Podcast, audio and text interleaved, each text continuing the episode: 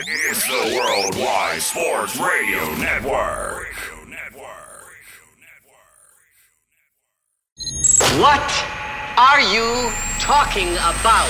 No, it's not him. There is only one more. There is only one more. There is, that's, that's it. One more. Get arrest! No! They saw your team put up zero effort. Wake up! Remember in the old days they used to have oxygen for them. Where's the oxygen? They play like absolute just garbage.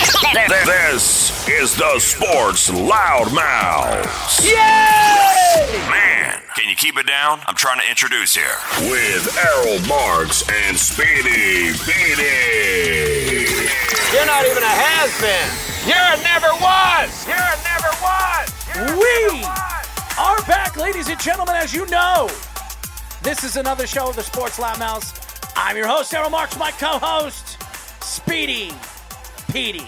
Remember, you can call us at six three one, six seven two, three one zero eight. Go to our website at w w w dot worldwide sports radio dot com. Download our app on iOS, W W S R N, or Android. Worldwide Sports Radio Network. Speedy, Speedy, Petey. Yeah, well, that sounds about right. Trying to figure out a nickname for me while throwing some weird scenarios on me before off air. Yeah, you got me started, all right. Well, hold on one second. Th- these aren't weird scenarios. I-, I think there's a lot to do with the conversations that we have off air. Nope. Yes, there is. I think I think the conversations that we have are great. Yeah. You just don't want to talk about it on live air nope. because you'd be ashamed of it, right? Of course. I think uh, I think the uh, the last person we were just referencing, whoever knows, I would probably think the same thing. Well, who were we referencing? Mister Ashley Sarge. Oh, Ashley Sarge, the great one. The one-legged man, yes. Ashley Sarge. But mm-hmm. I, I miss Ashley. I, I really do. Talking hockey with Ash. The last time I saw Ashley Sarge was at, I think it was like, Two and a half, three years ago. When was the last time the Boston Bruins went to the Stanley Cup Finals? Yeah, th- uh, twenty nineteen. twenty nineteen. The Bruins was the last, blew Stanley Cup. Was the last time I saw Ashley Sarge. Was that the time you hid his uh, his his prosthetic? No. Oh. Uh, that was a year before that. That was at the draft. That was at the draft. The okay. Dallas draft, okay, I think it gotcha. was. Yes. That was the last time I, I did something very mean to Ashley Sarge, but Your it was funny. prankster side came out. It was funny. It yeah, was, my prankster... My prankster side is always out, okay? I am, That's fair. I, I always like to prank people, I, I all in good fun. Ashley knows me to be a little crazy, a little weird, but after Vancouver, I think Ashley has done enough to me, okay? All right, so Ashley made me go. Before we get into the show, we have a great show lined up for everybody. Ashley and in Vancouver, I met him. He, he got into Vancouver a little bit before I did on a plane. And I took a, a day or twenty-four hours to meet him in uh, Vancouver. I told him to find a good hotel. So, to make a long story short, I get in. Uh, Ashley tells me, gives me the address where I have to meet him. It took me forever to get a taxi or an Uber or whatever it was. He took me to a seven eleven, which, by the way, uh, two or three people that were in seven eleven were barefooted, which is weird, in Vancouver. And then within a couple of blocks, I, I pull up to a place that had graffiti all over the wall. And I'm like, what the hell is this place? And I actually had to come down and invite me in. Uh, the place was, a, what do they call it? Um, a backpacking district hmm. where uh, a bunch of people that are backpacking live in this little place. He lived in this. Li- he stayed in this little room with one bed. What is it? Some kind of club or cult or something? I have no idea. One shower, by the way, and I took a shower with my socks on. Oh, jeez! And I told him we are not staying here for the weekend for the N H L draft. We are even. He says there's no. I remember there's no other rooms. There's no motels. There's no hotels around here that are. They're all packed because of all all the N H L players or uh, young kids that are getting drafted. And I said, you know what? Well, then we're going to go on the outskirts of Vancouver, and we're going to find, and we did. We found a place which is connected to the railroad over there, which got us back into the city. But uh, he he was so cheap. I'll tell you right now. I'm sure you would have rather stayed in a fishing boat, a houseboat. It was than horrible. That place. It was horrible, ladies and gentlemen. I will never do that again. I will never let Ashley Sarge ever pick a hotel or motel for us. So that's my story with Ashley Sarge. So. I could not picking. I could not picture him hanging out with a backpacking club or cult. It's not. A, it's not a backpack. What they do, these backpacking, you know, people. They They go to different states. They go to different countries. And they stay in these, like, little motels where all these people, they, they just rent out a room and they share the same bathroom. It, could you imagine on one floor, eight people, ten people living on the same floor, one toilet, one bathroom, one shower. Wow. Okay? Jeez. That's what Ashley brought me in in Vancouver. Okay? After the after the first night I was there, I fell asleep on a chair. I woke up and I said, dude, if we don't get out of here, I'm going to go crazy. And and and I found a place. It took me a little while, but I found a nice place, uh, a nice hotel inn, which actually had breakfast in the morning, which Ashley wanted to reap the benefits from that because he didn't want to go and buy breakfast. But that's Ashley Sarge, ladies and gentlemen. He went Anyways. To, he went to steal food. That's not like him. Anyways, uh, we have a great show lined up for you guys. Uh, at ten o'clock, we'll be took it, we will be talking to Put On Waivers, N F L Draft, and Raiders analyst Ryan Holmes.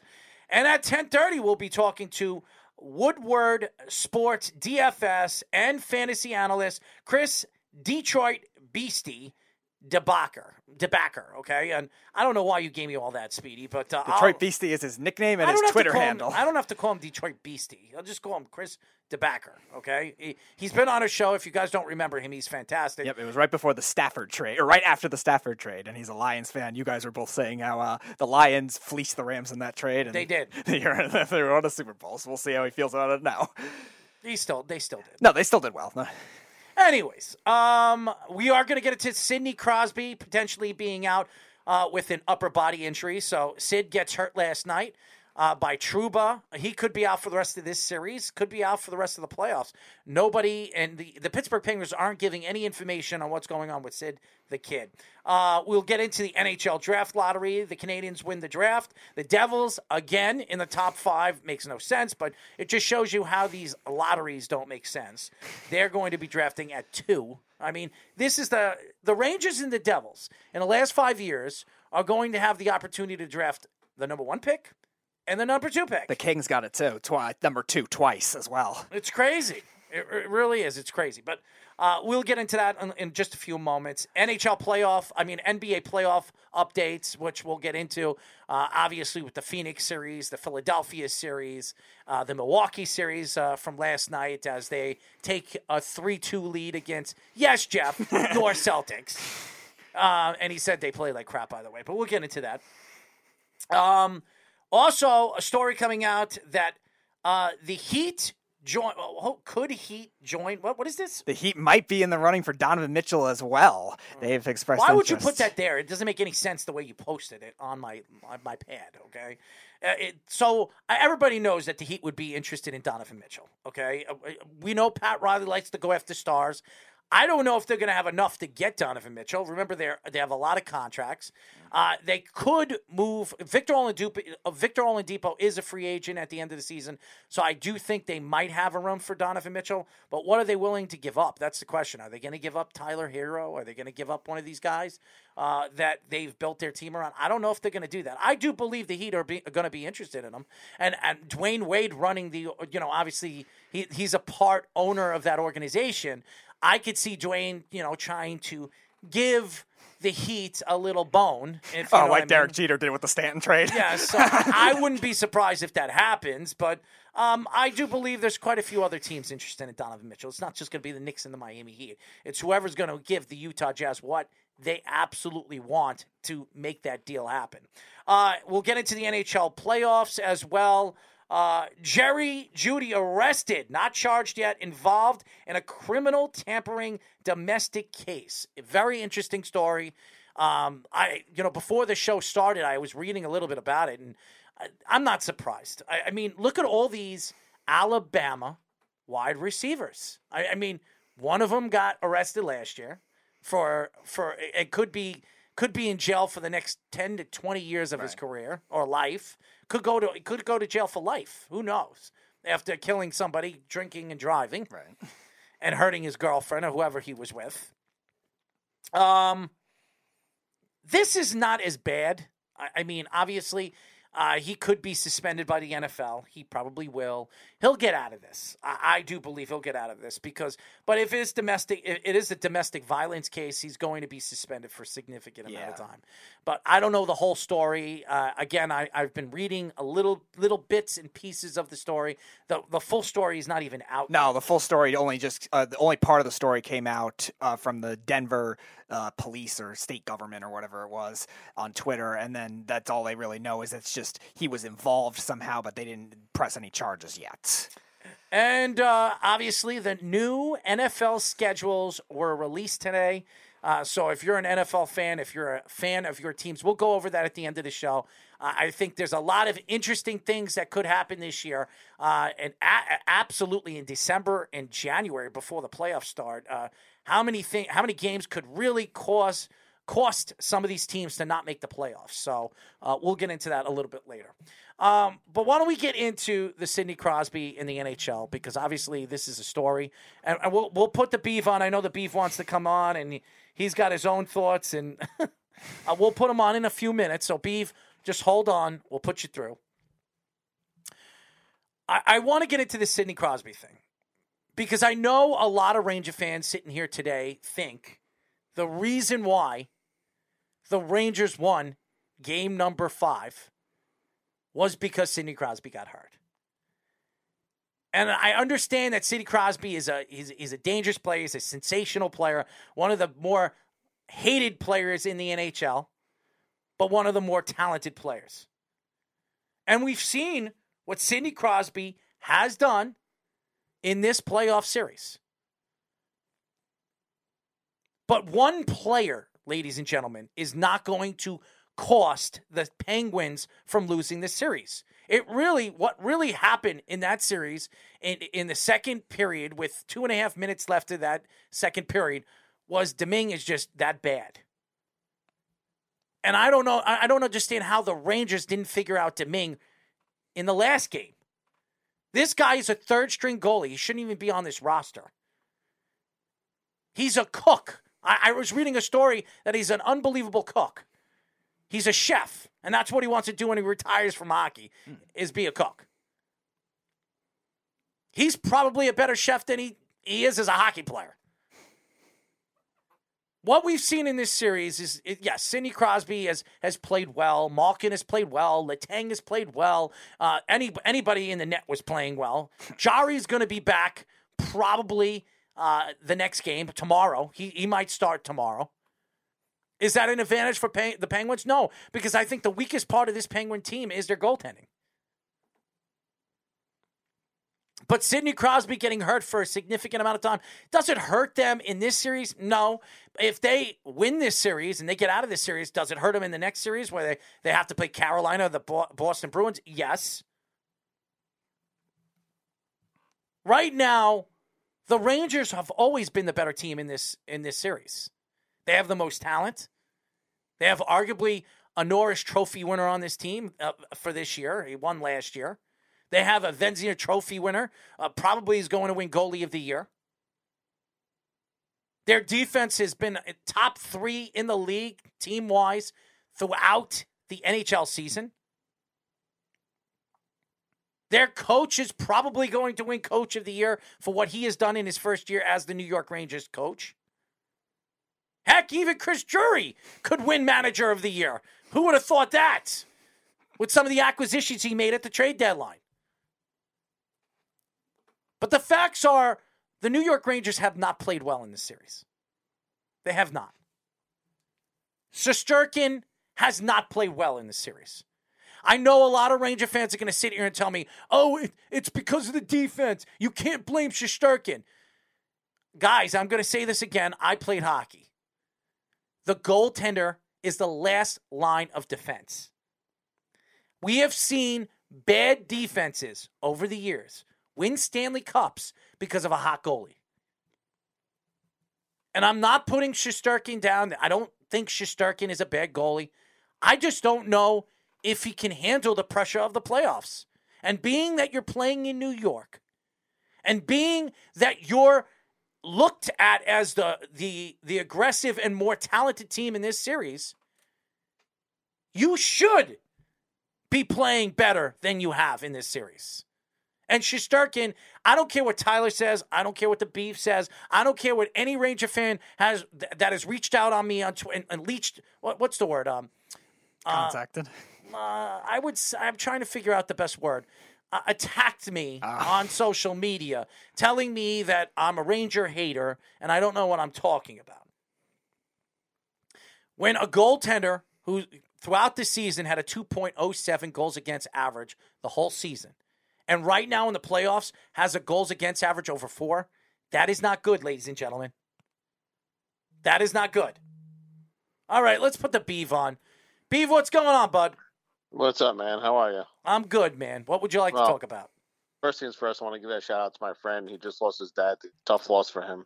Very sorry, man. I feel bad for the, my, you know, one of my really good friends since I know since kindergarten. So, Jamie Lee, uh, I, I, I, Jamie Lee Curtis, you know him. Jamie Lee Curt. Uh, I, I, I feel so bad for him. I saw him at your birthday party. Uh, you could tell when we brought up his father, he was uh, very upset, and uh, his father had Uh, pancreatic cancer. Uh, it, it's it's a cancer that usually gets you pretty quick, and uh, his father's been fighting it with chemo and all that other stuff, and uh, it, it's a sad situation, and, and I really feel bad for him. I, I can only imagine. I do. I, I had this happen to me six years ago with my father, not from cancer, but from something else, and mm-hmm. um, I know what it's like to lose a parent. He's lost both his parents now, so um, my heart goes out to him and his family and his brothers. Yep. Absolutely. I just want to give him a shout out. So, but anyways, anyways. Let's, let's get into uh, your Rangers. We're talking about Sid the Kid. Yes. He could be out for the rest of this series, could be out for the rest of the playoffs, they're saying. Nobody knows, well, and I don't think. They, don't, they say it's an upper body injury, but they're not giving any details. No, they're not. You know why? Is. Because an upper body injury is a significant injury. Because uh, anybody that knows, when you play hockey, okay, yes, you're using your legs, but all your power comes from your waist up. Mm-hmm. Okay, and, and I know everybody says that, but you're using your arms, you're using your legs, you're using everything. And when you have an upper yeah. body problem, if you have a lat problem, you have a torso problem, a core problem, it, it could absolutely cause you to not be able to do the things that you do good. And and Sidney Crosby, he's a great player, he's a sensational player, but uh, I think this is a significant injury. I don't think you're going to see him the rest of this series. Uh, does that mean the Rangers are they have the advantage in the series? I don't think one player is going to make a difference on this Penguins it's a game. Huge, it's a huge reason why the Rangers won that game. No, it's not. Crosby was shutting them down. They were Rangers couldn't Sidney do anything. Crosby's one player. No. Mike, he's one player. Crosby, as soon as he came off the ice, that's when the Rangers started scoring goals. Let me ask you a question. So, Let me ask you a serious question. Is Sidney Crosby is Sidney Crosby a good defensive player? Is he a good defensive player? Is he player? a good defensive player?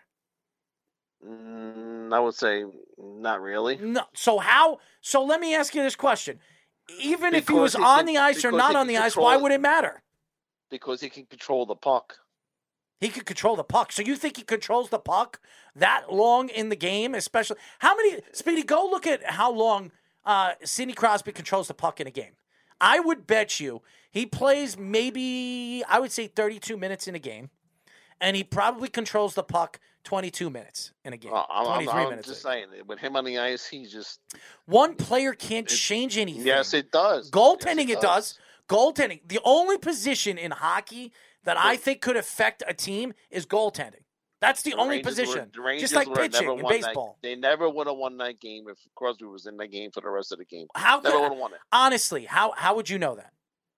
Because I just know. I, I know how the Rangers you, were you playing. You just know? Is that that's your answer? Yep. You just know. Crosby was shutting them down.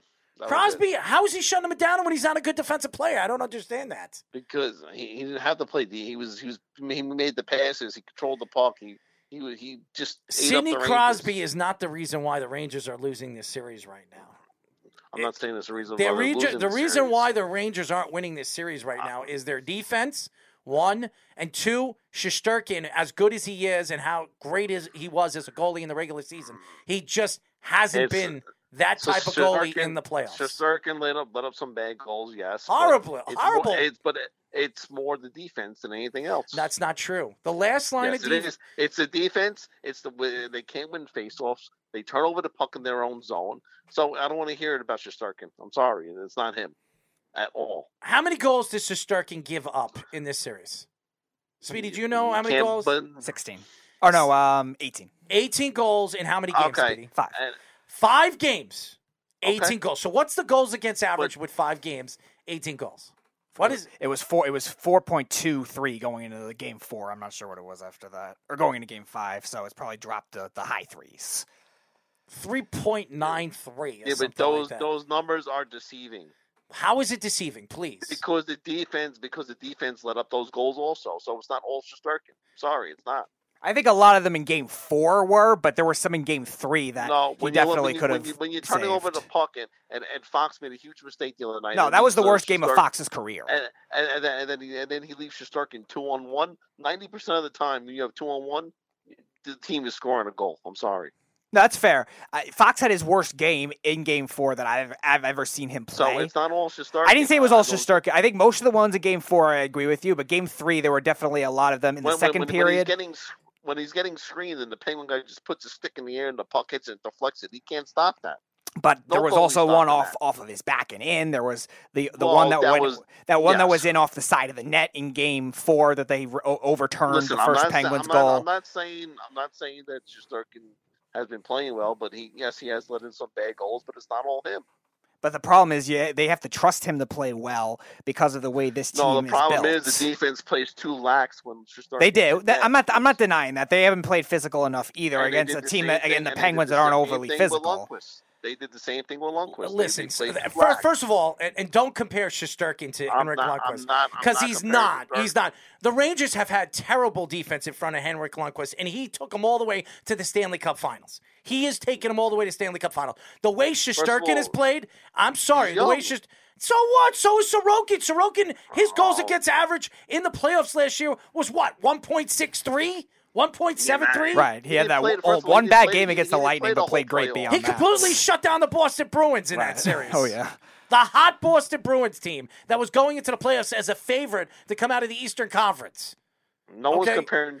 I'm not, but I'm saying I'm he was just, a rookie. He was a rookie. How many other I'm goaltenders we've seen that were rookies that got into the playoffs and didn't and, and didn't make that excuse that the defense was there? Look at this, Swayman. He's a rookie player right now for the Boston yeah, but, Bruins. But, but, but first of all, first of all, the Islanders have a better defense than the Rangers.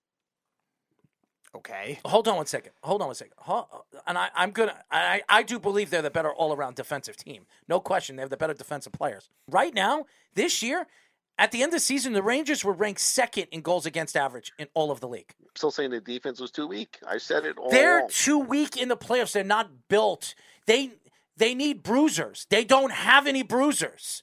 They I don't have anybody that, but, defensively. But my, my point, my, J T my point Miller, it might be the Shesterkin. biggest bruiser. Him and Tr- uh, Trouba are the, the, probably the bruisers of this defense. And J T Miller, let's be honest, he's a good player. He's he's fun to watch. He he still has a lot of learning to do.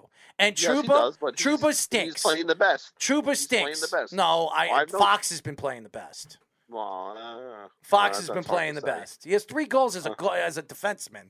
Yeah. I mean, a, go- a defenseman has three goals in a series. That's pretty damn good. I would say defensively, Miller and probably Braden Schneider have played well. Fox is yes. playing all right, but still has had more duds than usual for for somebody he's of his caliber. Bob, and everyone Bob else has really struggled.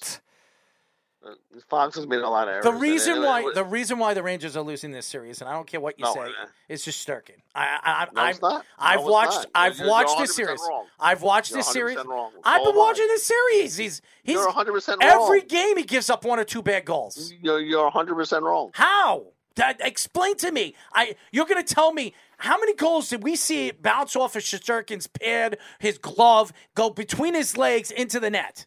How many times have we seen this in this series? Three? Uh, four times?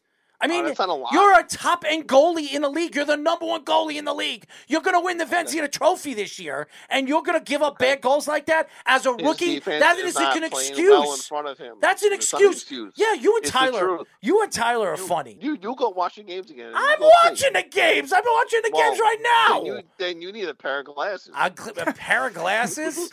I need yes. a pair of binoculars when I have to deal with you and Tyler. Seriously. Yeah, well, no. First of all, first of all, Tyler's an idiot because he thinks Trouba's a great player, which is not of his damn mind. Well, you also think Shesterkin has no, just like you, doesn't no, doesn't believe he should be blamed. Okay. No, I which, no, no, I'm not. But what I'm saying is, it's not all his fault. That's what I'm saying. I would say it's sixty percent his fault. Sixty. I wouldn't go that high. He's the fifty, goalie. fifty. I go fifty-fifty. He's the, the goalie, Mike. The defense is not playing well. They're not playing well. Uh, Mike, it, Mike, do you remember who fault. Dominik Hasek is? Yes. Do you remember what he did when he played on Buffalo? Vaguely. Vaguely. I do. Okay. Dominik Hasek played on the Buffalo Sabres. All right. At the time, they were a bruising team. Their defense was not good. They had a couple of decent players on the team. I mean, they had uh, Michael Pekka. They had they had different people on the team that played good offensive, defensive players, but they weren't an all-around good defensive team. They were like the Rangers, okay? Dominik Hasek, year in and year out, stood on his head to take his team to the Eastern Conference Championship, take his team to this, take him to that. Eddie Belfour, remember him? Remember Eddie? Eddie Belfour, yeah. Mm-hmm. Eddie Belfour. Do you remember what he did with the Chicago Blackhawks? Do you remember that? Now, the only defenseman on that Chicago Blackhawks team that was half decent was Chris Chelios. Okay? Mm-hmm. That yep. defense, that year when they won the Stanley Cup, when Eddie Belfour won the Stanley Cup, that defense mm-hmm. was not great. Eddie Belfour saved them many, many times in, in series after okay. series and, after and, series. And how old was he at that time? What do you mean? He was young when he won the Stanley uh, Cup. He was young. Uh, how many years? How many? How many years was he in the league? That was probably his first time in the playoffs. He was in the league for like two years. No, when he won the cup, three years, two, three. No, years. It was two years. It was early in his career, and he won. He won the cup like in his first two or three years, and he was he never went to the playoffs until that time. That was the first time he was in the playoffs, and he won a Stanley Cup. Okay, there's no excuse. I'm not making an excuse. What I'm saying is, it's not all his fault. That's what I'm saying. Snug says he shoots, he scores. Boston up three to one. Donovan Mitchell's four to one. Case. Boston's up four to one. Yeah, uh, four to one now. Uh, Donovan Mitchell's a head case and a cancer. Karlsson is Duncan Robinson, biggest contract for an undrafted player. Hashtag ban the Beeve. Uh, oh, sorry to hear this, Ben. Uh, Ben had a death in the family as well. My uncle passed away from liver cancer. Uh, very sorry for your loss, Ben. What I'm saying, and I, I, I'm I'm sorry to cut you off, Speedy. Yeah. Uh, what I and I, I'll say this again. When you go to the playoffs, the most important position position on each team is is one position, and that's goaltending. If you have a good goalie, if you have a good goalie, you'll go. You there, there's a very good chance you're going to win that series. Yeah, but a very on, good on. chance. You can have a hot goalie and still win too, even though the goalie's not good. He could be really hot. Okay, so win. tell me, tell me a year where a goalie wasn't good and he got hot. Tell me a year. Look, all the top of my head, I can. I'll tell you this right now. The last time I remember that happened was with Anaheim. Uh, it, it was Anaheim that took. Oh, Giguere. Yeah. Yes, that was the only goaltender I could remember that got hot in the playoffs. He wasn't a great goalie. He was a decent goalie. And and never. Don't say Tuukka Rask because he's a great playoff goalie. I would have said Matt of, Murray, the last yeah, pe- first you, you Penguins. Said, Murray was one. Murray was one of the. By the way, he did it back-to-back years. Yes, he did. And he was a rookie. Okay, mm-hmm. And he's not even anywhere close to the player that Shesterkin is. No. Yeah, but you, okay. But you always said if you get a hot goaltender, you can go all the way.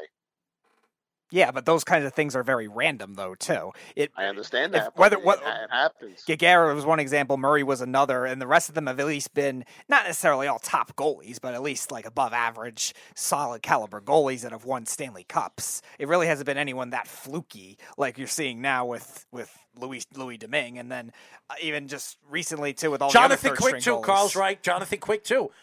Rookie goalie. He, he won a Stanley. He was like what? That was his second year in the N H L, hmm. and he won a Stanley Cup. I, what, seed, yeah. what we're trying to say, what I'm trying to say to you, Beav, is you cannot make this excuse for Shesterkin. He, not, not, again, he has been bad in this series. And if, if the Rangers were going to win this series, it doesn't matter how good and how veteran-like the Pittsburgh Penguins are. If you have a better goaltending, which they do, Shesterkin is way better than Jari. He's way better than course, any of the goalies not, that they have. No one said Why no, are they this. winning this series by with a third-string goalie? Be, Why is that? Be, because the Rangers can't put the puck in the net, and they can't win faceoffs. They, they're not forechecking, and, they, and they're, they're giving up three to turning, four goals a and, game. And they're turning and they're turning over the puck. I understand that, and that's so why you have a all, goalie. That's so why you have a goalie. Yeah, but it's not all Shesterkin's Did you ever that's remember what, what Team U S A won? They beat the Soviet Union. Yes. Why did they win that championship? For goaltending. Jimmy Craig. Okay, Jimmy yep. Craig was the reason why they won that stand, that that okay. that gold medal, and that's why they beat the Soviet Union. Okay? Nobody thought they had any chance. It was one of the greatest wins in, in sports history, okay, when they beat the Soviet Union. And and, and, and and that's what I mean. If you have good goaltending, you can win. There's no excuse behind any of this. I'm not making an excuse. Right, right now, putting... right now, you you, you want to know why the, the the Boston Bruins fell behind in that series against Carolina? Goaltending. It was goaltending. They put uh, their the older goalie in. Who's the older goalie? Ullmark. Ullmark was horrible the first two games. They pulled him. They put Swayman in, who's the young kid. And they've been winning ever since.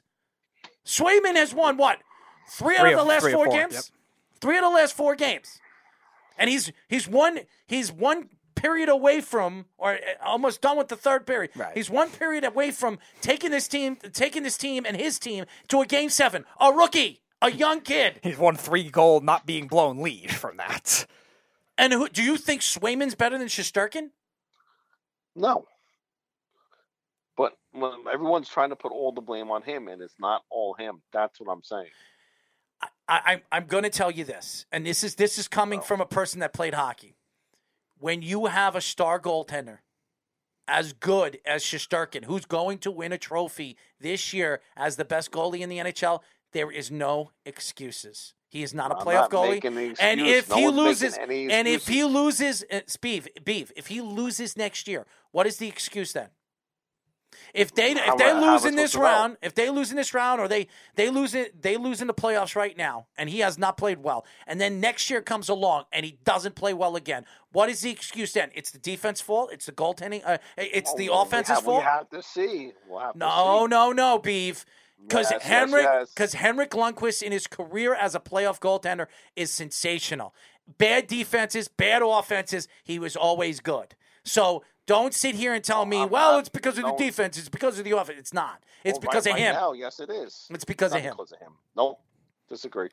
Snuck, Snuck says, Ranger fans blaming the refs. I love you, Beef, but I, I think you're absolutely wrong. I love you, too, but I think you're absolutely wrong on this. I think you're off your cracker. Uh, off my cracker. The reason why the Rangers, the reason why the Rangers are losing this series right now has nothing to do with Sidney Crosby. It has everything to do with their defense, which is whack, and their goaltending, which is even more whack. Maybe, maybe, maybe you're drinking something that's making you. I'm not drinking anything. No, no, he only drinks once a year, Beef. He knows that. I know. I mean, unless that, you're that unless unless you're sneaking him some liquor, I, we don't know about. I wouldn't be drinking it. That's for sure. Well, he actually took a half a shot on my birthday. Yes, I did. Oh, he did? Nice. I did. I took a little sip. I, it wasn't a half a shot. It was a sip. I had a little sip of it. But anyway, I'm not the drinking type. Uh, no, you're not. We all know that.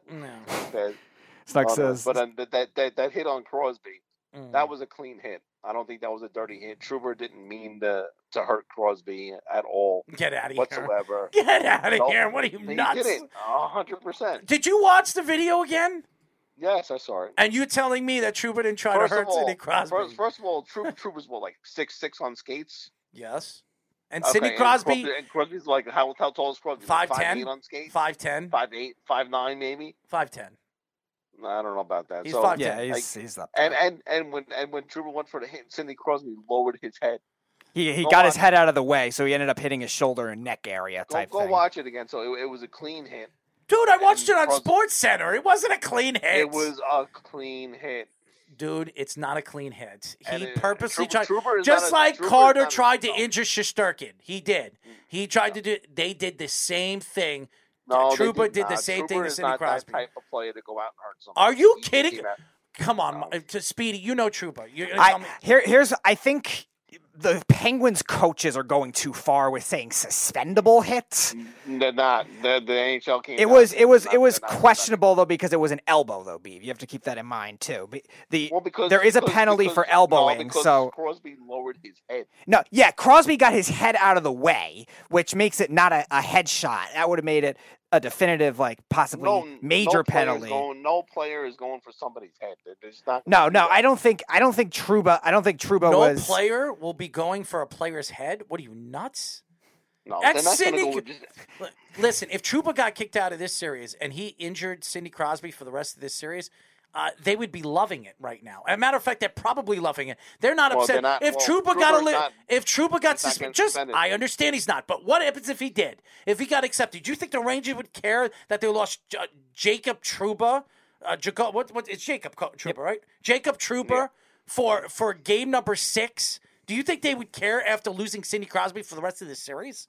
Come on, well, man. Then who would they, they would, who would they play? They would have to play somebody. They would have to call up Zach somebody. Jones, probably. Zach, Zach Jones is somebody. The, the only well, problem with should, that is Nemes would get more ice all, time, and that would be a whole other problem. He should be, he should play, he should be playing anyway. Because They should, they, yeah, because Nemes is horrible. Dude, Jacob Trouba is horrible, okay? He, he is, not, is horrible. Just, how many times have I said that to you? I, I, I agree with you. I think he's horrible. Nine million dollars, he's one of the and, worst and, and defensemen the over, in the N H L. The Rangers overpaid him, and then you got idiot fans like Tyler who thinks Trouba is the greatest thing since sliced bread. Well, that's because he played well in Winnipeg. And then when he came to the Rangers, like a lot of players do, this, they can't handle the pressure. This is his best season with the Rangers, actually. He's actually yeah, he played better in the regular season. He's still not worth the yes. contract. But no, one hundred percent him, his, no. him being suspended. I don't want to talk about the Rangers for the rest of the show. Okay. No, no, but I, I, I just wanted to make the, the, the Crosby hit. That's what I wanted to really talk about. But all right.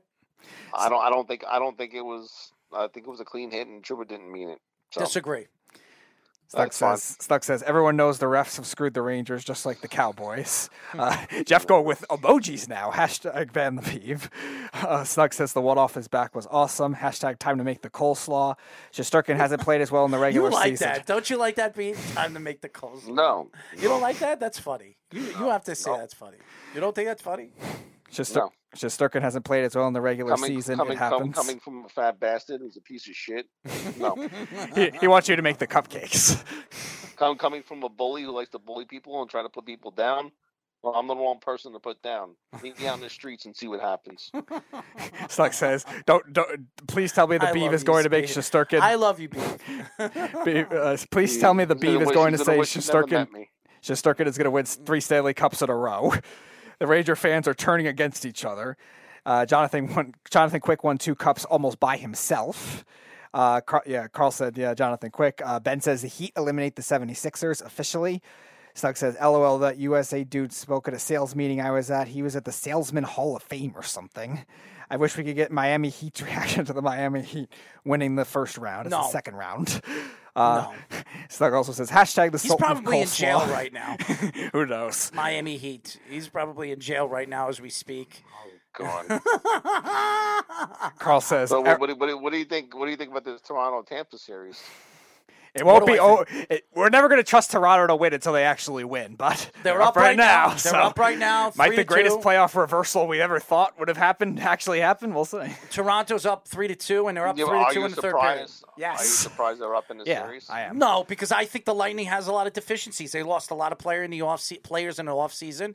Uh, a lot of big time players that really were big. players in those two Stanley Cup wins. Goudreau was very important to that. Face-ball, face-up, face-off wins and penalty killing and all the things that he was good at. There were other players that they lost in the offseason, too. They're not the same team they were last year, and nobody thought that they were. They, they're very talented, one hundred percent very talented. But I think Tampa's very, I mean, Toronto is very ta- talented, too. They have a great offensive team, Marner and and um, uh, Tavares and yeah, Nylander yeah. and Matthews. I mean, they got a, a, a ton of weapons offensively. Uh, they're weak defensively, but their goaltending, their goaltender's up for a Vezina Trophy too this year. He was fantastic too, and Campbell. Mm-hmm. So they're they're a good team. They're very well built. Do I think they're going to win a Stanley Cup? No. I'm very surprised they're going to beat the Lightning if they win this series. Uh, but the, the Lightning, I think their time of winning is done. I, I, I think they're talented. Vasilevsky well, is a sensational cups, goalie. Right, so. No, but Vasilevsky is a sensational goalie. He really is. Mm-hmm. But he is he has not looked as good as he has the last two years in this series. He's been bad in this series. And that's mm-hmm. one of, and I, I'm going to blame the reason why the Lightning are down in this series is not their defense. It's not their offense. It's the bad goals that Vasilevsky has given up in this series. He's given up a lot of bad ones. This guy is arguably, he's been the best goalie in the N H L for the last seven years. He's been the best. I think he's won, what, three Vezina trophies and in the last seven years. And the fact that this guy has given up as bad of goals in, in these last couple of games and has put his team behind, yeah, he's to blame. Just like Shesterkin, in my eyes, is the reason why the Rangers aren't winning this series right now. So it's goaltending. With all the games that are going on, and who do you think is going to come out and win the cup? just by watching these teams play. Uh, right if now. I were to choose right now, because I never did my, my picks, um, I told I told Speedy this. If somehow the Bruins win this series against Carolina, and they could, I think the Bruins beat whoever they play from the Penguins and the Rangers. They're going to be going to the Eastern Conference Championship. Do you and think it could be Colorado? Um, could I'm sorry? No, I'm talking about the Eastern. I'm just, I'm just talking oh, about the Eastern Conference. Um, and and I know the Panthers are they they won the President Trophy this year. I don't think they're as good as everybody thinks they are. I right. think their defense is eh, they're not built for the playoffs. They're not very deep comparatively no. to what they should be. I think that if Toronto wins this series and they play the Capitals, the Capitals sneak past Toronto, and it's going to be the Ooh. Capitals and the Bruins. Wow. I think the Bruins all wild card. I think the Bruins go to the Stanley Cup Finals, and I think they play the wow. Avalanche. That'd be shades of twenty ten. All wild cards when the uh, the the Canadians now play if, against the Flyers. Now, if eight, Carolina, if, I think whoever wins the Carolina Bruins series wins the whole thing in the East. Mm. It comes out of the East. That's what I think because I, I don't I don't trust Tampa. I don't trust Toronto. I definitely don't trust the Panthers. Uh, the Capitals have done it before, and they, they can get hot. Uh, Peter Laviolette is a very good coach. Uh, they're very well defensively coached. Uh, I just don't think they're getting enough offense. And and if they're going to depend on uh, their good their their best player in Ovechkin to do everything like we've seen year in and year out, it just doesn't work in the playoffs. Right, and so their defense Colorado hasn't been as good time. either. You think Colorado with all this time off is going to hurt them? Yes, yes, and I think it'll hurt them, but they'll they'll beat they'll beat whoever comes out of Saint uh, Saint Louis and Minnesota. I I I think they're the better team. Uh, they're the best team in the. I would love to see Colorado and Calgary. I think that'll be a fun series. Two very fast teams, uh, lightning talent on both sides of the puck. Uh, both teams have good goaltending. It would be fun to watch. I think whoever comes out of that area, I, I don't trust anyone below the the uh, the Central Division. If Colorado wins against Minnesota or Saint Louis, they'll end up beating the Pacific winner. But I do think Minnesota is very deep too, and is going to make a tough matchup if they can come back against the Blues. And the Blues do have the good goaltending to make that kind of thing work, where they could steal shots from the Avalanche, who have kind of iffy goaltending. I so. think I think it's the if I were to choose right now. Who's going to come out of the East? It's either the Bruins and Carolina. And in the West, it's either Calgary or um, the Avalanche. That's who I think is going to come. I think those are the four best teams uh, going into these series. And I I, I think, and listen, I, I'll say this. I told this to Jeff. I told him the Bruins were going to win tonight. I told him, Jeff, you heard me. I told you the Bruins are going to win tonight. Well, they were home. They had to win. No, he thought they were going to lose. Every them. every home team has won so far. But uh, it'll be interesting what they do. They need to win that game against Carolina. If they can go to Carolina and beat them in Carolina, I, th- I think the Bruins are built well, very well to win on, all win the, the all Stanley the Cup. On Carolina right now. They're all, mm-hmm. It's all on Carolina. Yeah. Game seven, Absolutely. all on Carolina. Carl says the Lightning missed their third shift from last year. Mm-hmm. Uh, Slug says, I miss Miami Heat and Kenny. Uh, beef skating has to be laughable. Uh, Errol, you might be the judge I of that. Skate, I no, he can skate. Stop. He can't stop. He can skate, he can but skate. not stop. All right, there's your answer to that, Carl. Uh, he also says T J Oshie. He's um, not a bad skater. He just can't stop. So, and then, it's actually pretty funny. But. Yes, and yes, Carl, yes, the Canucks were the last Canadian team to make an appearance in the Stanley Cup Finals. The last team to win was Montreal back in ninety-three. So there you go. Beef, man, thank you for calling, bud. Right. You got it, man. I'll Love you, man. Soon. Thank you. you. Later, bro. The Beeve, ladies and gentlemen. Fantastic. Uh, his takes are a little crazy when it comes to goaltending. I mean, Shesterkin, Speedy, am I right or wrong? Honestly, Shesterkin has been average of, in this series. And if you would have picked the one thing, if you would have picked the one thing and blame one thing on why the Rangers have lost this series, uh, what would it be? Offensive game planning for me, just because I think they've taken Deming for you granted a lot of the time. You don't think it's goaltending? I think that's not the main, main thing. I think they're not getting high-quality chances against a third-string goalie. They're trying to just take him for granted and shoot kind of impulsively a lot of the time, which is very unlike the Rangers. And I think that's been the biggest thing that's hurting him. That's the biggest thing why the top line really hasn't gotten it going. They're not really showing their skills of what they could be. I know the Penguins have Crosby and Gensel, but still, that's uh, Rangers have all this talent, and they're, they're not showing it. I think the I don't know if it's individuals or Gallant, but that looks very flawed. Uh, Carl also says, hashtag Ben the Beeve, nothing fantastic there. And we have Jeff on the phone. Jeff, what's going on, man? Why do you pay attention to him? why do you, why do you, why Jeff, do you, you got emojis to... tonight. So that's a new one for you. Yeah. Oh yeah. There's a beaver emoji. I know. I noticed. It's pretty funny. Yeah. I mean, but why do you pay? Like, he, he, when was the last time he had a good take? When was the last time he made sense? He, all, With uh, whatever Super Bowl bets Errol said that he was winning and won like thirty thousand dollars. He did. He won fifty which, which was on squares. So he put money down on random numbers and happened to win. It was That's all luck. That's all. He back he backdoored himself into a couple of bucks. That's what happened. But this kid thinking he knows hockey now is is outrageous. Outrageous. He is completely blind. Like, the Rangers stink. Can we just be honest? The Rangers stink. And Speedy just did it, too. He's a Rangers fan. He goes, oh, just because they got Crosby and Gensel. Yeah, you forgot about Letang. You forgot about Malkin. You forgot about a lot of guys on that team. Mm-hmm. You think if you think the Rangers have more talent than the Pittsburgh Penguins, you are high. The top the top line, okay, that's fine. If you want to say the top line is better for the Penguins, that doesn't excuse the Rangers from trying to make high-quality shots and have a good game plan. They're shooting right, impulsively. The, right, the, problem, the problem is, here's the other thing you're ignoring. The and not that the Rangers aren't good on the bottom six, but they're not as good as the Penguins on the bottom six. The That's... Penguins have a deeper team, like a deeper team. I think the I think the Penguins' fourth line is solid. I, I I just don't know if the depth is there. It's really the two and three lines that are were big question marks, and the, the kid line, the young line for the Rangers. The, and how many lines deep is the Rangers? They should be three. They should be three. The problem is the second line hasn't played well at all. Right, no, the young line, the kid line. That's been playing very well, yes. Right, but so there you go. You're going, oh, well, they should be three. Well, the Pittsburgh Penguins are four lines deep, and you're a three-line team with one of them playing like doggy doo-doo. So that's why you're where you are.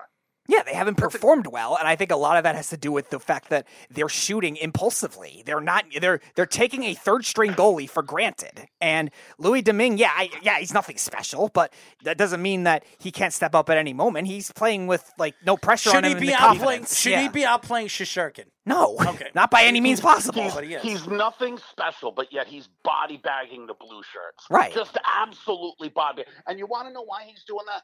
Because the Rangers aren't getting a lot of high-quality shots, and do you know mm-hmm. why that's happening? Right. Because the Penguins' defense is playing terrific. They, they have. They've blocked a lot of shots. I'm just saying the Rangers, when they have gotten better looks or even, like, odd-man rushes, they're either shooting from bad angles, they're shooting way too early, like, so, so far back on the blue line. They're not oh, getting so bad the... bad angles. The, so what you're saying is they make poor decisions. Right. That's exactly what I'm saying. I don't know if it's a game plan thing right. or the individual so, thing. That's what I, so, I was just said. I, the by, number one thing I blame. By the way, Toronto's going up two men...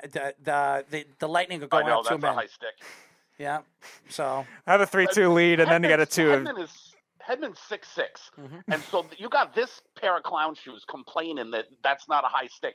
What is your stick doing high enough to clip someone who's six six? What an idiot. Who's calling in? Who's calling in, Speedy? Put, it, put them through. Put them both through. Uh, Anyways. Do you know how to put them through? I think Your telephone on. number has been pre-selected. All right, so you can hang up the phone. All right, Jeff, call back. We Jeff, lost Jeff. Back. We lost Jeff. Jeff, call back. There's Jeff. Jeff, what's going on? I'm sorry, man. No, that's all right. Yeah, no, Bruins, they're a whole different team than the Rangers. Look at the fight the Bruins are showing. Look at how tough they are. Mm-hmm. No, and I... that's another. Oh, and I'll give Speedy the reason that I gave you earlier, Errol, too, as to why the Pittsburgh Penguins are just dominating the Rangers. Mm. Pittsburgh has championship players on it. Championship. Who are the Rangers? There's no leadership on the team. Who are they looking to for leadership? No, we, we said that coming into the series, that the Penguins' top-line leadership, Errol was saying, had the most periods combined played of yes, anybody. four hundred. Yeah, of any team in the playoffs right now in terms of their playoff history between Malkin, Crosby, and Letang. Mm-hmm. Those top three. I think the Kings were second, and then... Uh, they, we knew that they had the advantage up the top. It was the second and third lines that I thought the Rangers were going to carry away with. And the third line's playing fantastic. The second line is playing god-awful. And that has been a, been a problem. Yeah, I mean, I think Pittsburgh's the better team, honestly. I, I think, think I think the Rangers I, I think the Rangers have the more upfront talent. You know, like like listen. Crosby, no, Malkin, Crosby, no, yeah, Crosby, um, Letang, and Malkin are fantastic players. But I think uh, they have three really great players. And then if you look at the Rangers, I would say the Rangers have five really great players. So I would say the Rangers have more upfront talent. I think the back end, I think it's Pittsburgh. And by the way, Tampa just scored. So it's it's tied three to three. So there you go. This is probably going. Leave it to the Leafs to get a uh, five on three deficit against them in the third when they're trying to close out a game. That's right. That's right. And, you know, you should live here. Living living here is so great because it, it, the T-shirts are terrific. Who just scored that goal? Goal. Um, it was uh, you, you know Kucherov. Who it was. Kucherov. Right. Yep. Do you know the T-shirts they sell here that says "I love Cooch"? Mm-hmm. Yep. What a great T-shirt that is. I love Cooch. I mean, that's what Miami Heat's up to. Speedy doesn't understand what they're trying to say anyways. So when when it says, I love Cooch, he really thinks he, he's they're talking about Kucherov, but it's, it's No, not I that. Thought it was something weed-related or something like that. No, it's not that. That's why I mean, the Miami Heat. Weed-related. No, yeah, I thought, I, I, oh, that's yeah, Kush, I think. I think that's Kush, yeah. Cooch. I, I, I mixed, yeah, yeah, no, I mixed it up in my head. That's why I made yeah. the Miami Heat joke. What a great joke. Place Tampa is. You got to see the T-shirts running around here. It's unbelievable. and, but, like... Yeah, yeah, but Boston, look at the fight in Boston. There's no fight in the Rangers. They, no, there isn't. They, they, they, you know, they had one good stretch there where they had three great minutes. I'm not going to take away the th- – they scored the three goals, I, I don't know, two fifty-two or, or whatever it was. They right. scored those three goals last night. Yeah. They played three great minutes, and those are the only three great minutes they've played the entire series. I would say that, yeah. And, and, and that's that's the problem right now because I think – when you look at the Rangers and where the the Rangers are positioned uh, going into the next game tomorrow, Game Six, if you're a Ranger fan, I would worry. I would worry. But if the Rangers could get out of that game and go back to Pittsburgh, I think the Rangers will have the advantage going back to Pittsburgh. Not well, because Pittsburgh then would be what that would be shaken by the whole abso- thing. They absolutely, right, absolutely. Right. And I think the Rangers with, with the young players and really they have nothing to lose. I think the Penguins are going to have everything to lose if they if they lose Game Six because again, Sidney Crosby's probably not playing for the rest of this series, uh, and he might not play in the next series either. Upper right. body, upper body, upper body. Uh, You know, injuries, usually, if they're not coming out with it, it could be a significant injury, and they don't want anybody to know what it is. So it, it could be an oblique. It could be something like that. No, he, no, it's a concussion, dude. That dude has a history of concussion. Well, they're saying it's a – no, they're saying it's a – what did they say it was? They just they're upper body injury. It's all authority right now. Right. They're lying to you. Mm-hmm. That's well, what they're yeah, doing. That, the, they're lying. Yeah, the, the Mike Sullivan is not giving a specific diagnosis because I he because he doesn't want Crosby to be targeted there if he does play. Right, that dude's melon is made out of wet Kleenex. That's cool. That's what, that's what it is. He got he got his Kleenex. bell rung. Yeah, he got his bell rung, and now he's got another concussion. And they're trying to not say concussion because if they did, he'd be in concussion protocol. And because it's like I don't know his thirtieth one. He'd have to sit for a so, while. So what did you think about the draft lottery on Tuesday, Jeff? Obviously, no one cares. I know you say nobody cares, and and, and this year there's not a lot of depth in this draft. There, I, and you'll you'll be able to find great players in each round, but in the first round, they say it's really a six, you know, six top players in the first round that people are talking about, and then the rest it's a hit or miss. Montreal went all the way to the Stanley Cup Finals last year. Now have fluke of all time. It doesn't matter. They went no, all I know. Way. And now they have the number one pick in the draft. And again, I'm not surprised that the Devils are again in the top five. I think this is their this is their third or fourth top five pick in the last seven eight years. They become the Jets of hockey. Well, yeah, but there's a lottery. There's it's a different. The Devils, different. the Devils were the I think the fourth highest odds when they got the Jack Hughes draft, and, honestly, and they weren't the number one with Hughes either. Honestly, it's the Cleveland Browns. It's not the Jets. I mean, the Cleveland Browns had how many times were they a top three draft well, pick? Right, but it's the Jets because the Devils never really get number one, but they're always in the top five. Right, but they, I don't think in the Jack Hughes draft, they were the number one projected. And the Heischer draft, I'm pretty sure they weren't either. Uh, so I think from that standpoint, getting it twice is definitely an interesting pattern to judge. And then getting it again this year as well, when they... Yeah, there are other teams that have similar odds, but still, like Arizona hasn't gotten it in a while, mm-hmm. and Seattle's their new team. I, I was thinking they were going to rig it. Arizona's got a third. And Mikey C believes that Arizona will have the number one pick next year. The N H L will give them the number one pick because of the, obviously, the stadium situation and, and talking about maybe moving them. And then I'm hearing that Auston Matthews, who will become a free agent, an unrestricted free agent next year, could be on his way back home to Arizona. And and, and this kid, uh, who's the kid I was talking about, Speedy? I'm sorry. Yeah, uh, Connor Bedard, yeah. Bedard, who everybody says is the next Sidney Crosby. Dude, he's unreal. Yeah. He's unreal. He's, they're saying he's the next Sidney Crosby. So uh, to put him over there in Arizona, if they could put him and Matthews over there in Arizona, uh, I mean, that could that could keep him there. Right, and, but Arizona's also gotten instances where they were projected to be a top three, and they've gotten screwed. So it's kind of like an oh, I owe you type thing. In the in Mikey case. C believes they're gonna they're gonna win the draft, and if if he's right, I'm gonna say that the, the draft is all. That's- That's not even the real lottery. That's not even the real. The real lottery is down to like the Red Wings, the Jets, and uh, one other team on which team's going to get Barry Trotz, the greatest coach in the N H L, by the way. So I've it's been told who, that so many. I've been told that so. So many it's times. Red Wings. Who's interested in Barry Trotz? Red Wings. The, the Jets, the Jets, the Red Wings, and uh, shit, somebody else. I forget.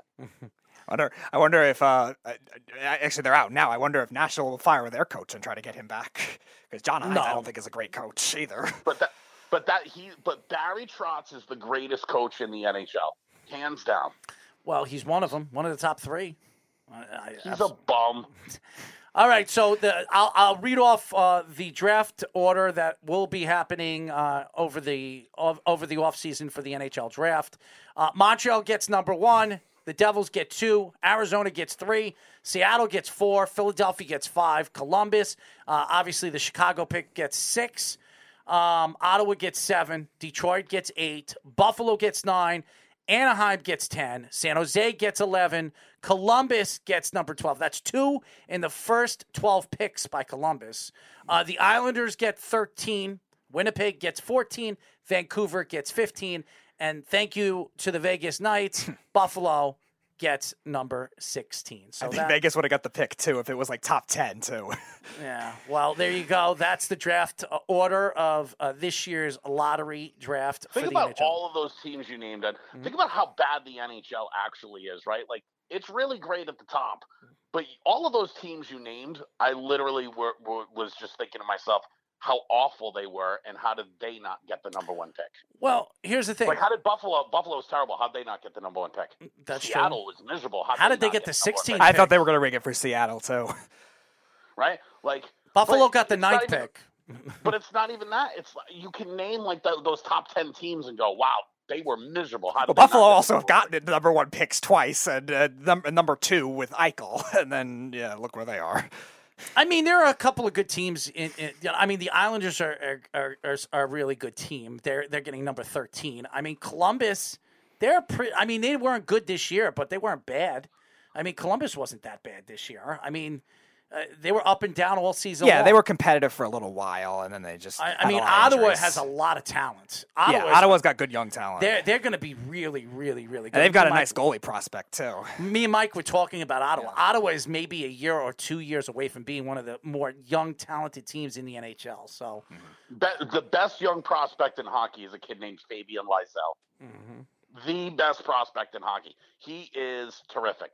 Just lightning in a bottle, Fabian Lysell. Oh, yeah. Who's he play for?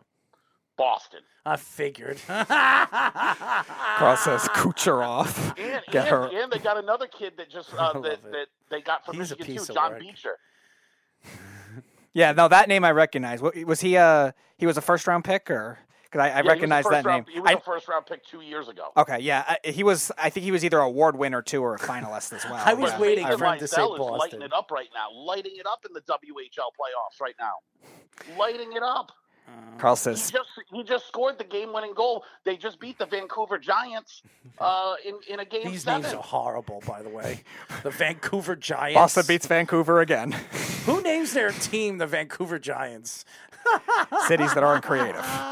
Carl says, Speedy smokes the purple koosh with his dog. Stuck says, I solely want to see Speedy's dog it's do kooch. Bong rips. It's kooch. Yes, Carl kooch. corrected himself. Uh, I wonder what the main munchies are in Speedy's house when they're all stoned. N H L is fixed. A lot of conspiracies. Do you know what a kooch is, Speedy? I'm not going there right now. We have a oh. guest. We have a guest. We have a guest coming up. Slug says, I can't believe Trotz is available being the goat that he is. Carl says, Joel Quenneville was amazing, but apparently turned his oh, eye, got blind eye. And Slug says he plays for God's hockey team. Uh, Jeff, call up a little bit later. We got to get a guest on. No, I'm going drinking. Oh, man. Enjoy your drinking. Enjoy. Then, man. Enjoy. Yeah. Oh, I'm going to victory drinks. When you put Carolina what did I body What did I tell you that the Boston Bruins were going to win? You did. I wasn't I wasn't so sure. I didn't say they wouldn't. I just said I wasn't so sure. And, that here, they here's, my, and here's my prediction. Whoever wins this series goes all the way to the Eastern Conference and wins the Eastern Conference. First of all, I believe that all the pressure is now on Carolina. Yes, they had a big is. lead in this series. Boston, listen, in the last, in the last, uh, you know, four games or whatever, uh, Boston's three and one. Mm-hmm. Yep. Right. Swayman. Swayman. Yep. A that, goaltender that actually can stop the puck. Everybody loves Swayman. Better than Shesterkin. Better right than now, Shesterkin. Right now, I would say you're right. it's, not, it's not even close. Yep. It's not even close. The two out of the three losses that Boston has in this series, Linus Ullmark was in net. Right. Mm-hmm. Right. Swayman right now is three and one. Yes, he is. Yes, he what, is. What's Shesterkin's record? one and uh, oh no, two, two and uh, two and three. Yeah, two and three. Two and, with and then he got and they got pulled in two games. There you go. So who's doing better? Swayman. Swayman. Anyway. I got a T V show idea. It's called Everybody Loves Swayman. Jeff, thank you for calling, bud. Cheers. Uh, uh, Jeff, this is crazy. Everybody loves Swayman. He's nuts. All right. Uh, uh, when we come back, we'll be talking to Put On Waivers, N F L Draft, and Raiders analyst Ryan Holmes here on the Sports Loudmouths. You're, you're, you're listening to the Worldwide Sports Radio Network. This is the Sports Loudmouths.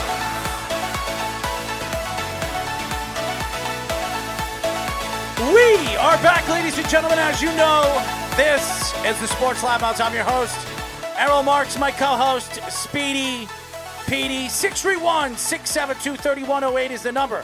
Go to our website at w w w dot worldwide sports radio dot com. Download our app on iOS, W W S R N, or Android, Worldwide Sports Radio Network. Two callers, the Beeve, who wants to uh, stick up for those Rangers. Uh, I don't know why, but, uh, you know, that's what Ranger fans do. Like to hide the blind eye or hide the blind something. I don't know what they're blinding. Uh, but, you know, you should you should find out what a cooch is. I think it would be good for you, Speedy. Anyways, uh, and thank you to Jeff with uh, Everybody Loves Swayman. But I, I want to introduce our very special guest. We're very happy to have him on. We are now talking to Put On Waivers, N F L Draft, and Raiders analyst Ryan Holmes. What's going on, Ryan?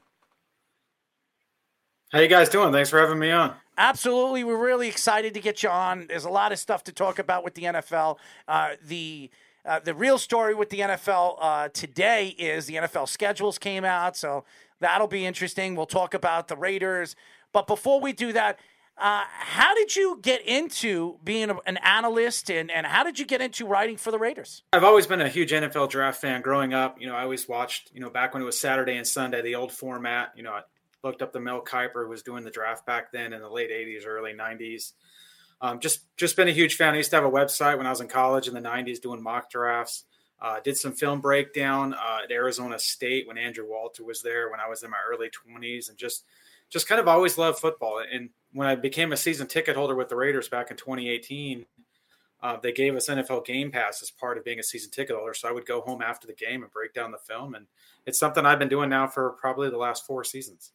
As everybody knows, we're talking to Put On Waivers, N F L Draft, and Raiders analyst Ryan Holmes. Why don't we get into the N F L Draft? Uh, we've talked to so many specialists, uh, so many draft experts after the draft. Uh, who do you think stood out the most in this year's draft out of all the teams? And what team really stood out the worst out of all these teams? Yeah, I like what the Ravens and Jets did off the top of my head. Just, just looking at the players they've brought in, how they fit their scheme. Uh, the value where they got them in the draft. Clearly, you know, the Jets having two top ten picks really helped. Um, but getting that corner and, and Sauce Gardner and then also Garrett Wilson as the wide receiver to help out the young quarterback, Zach Wilson.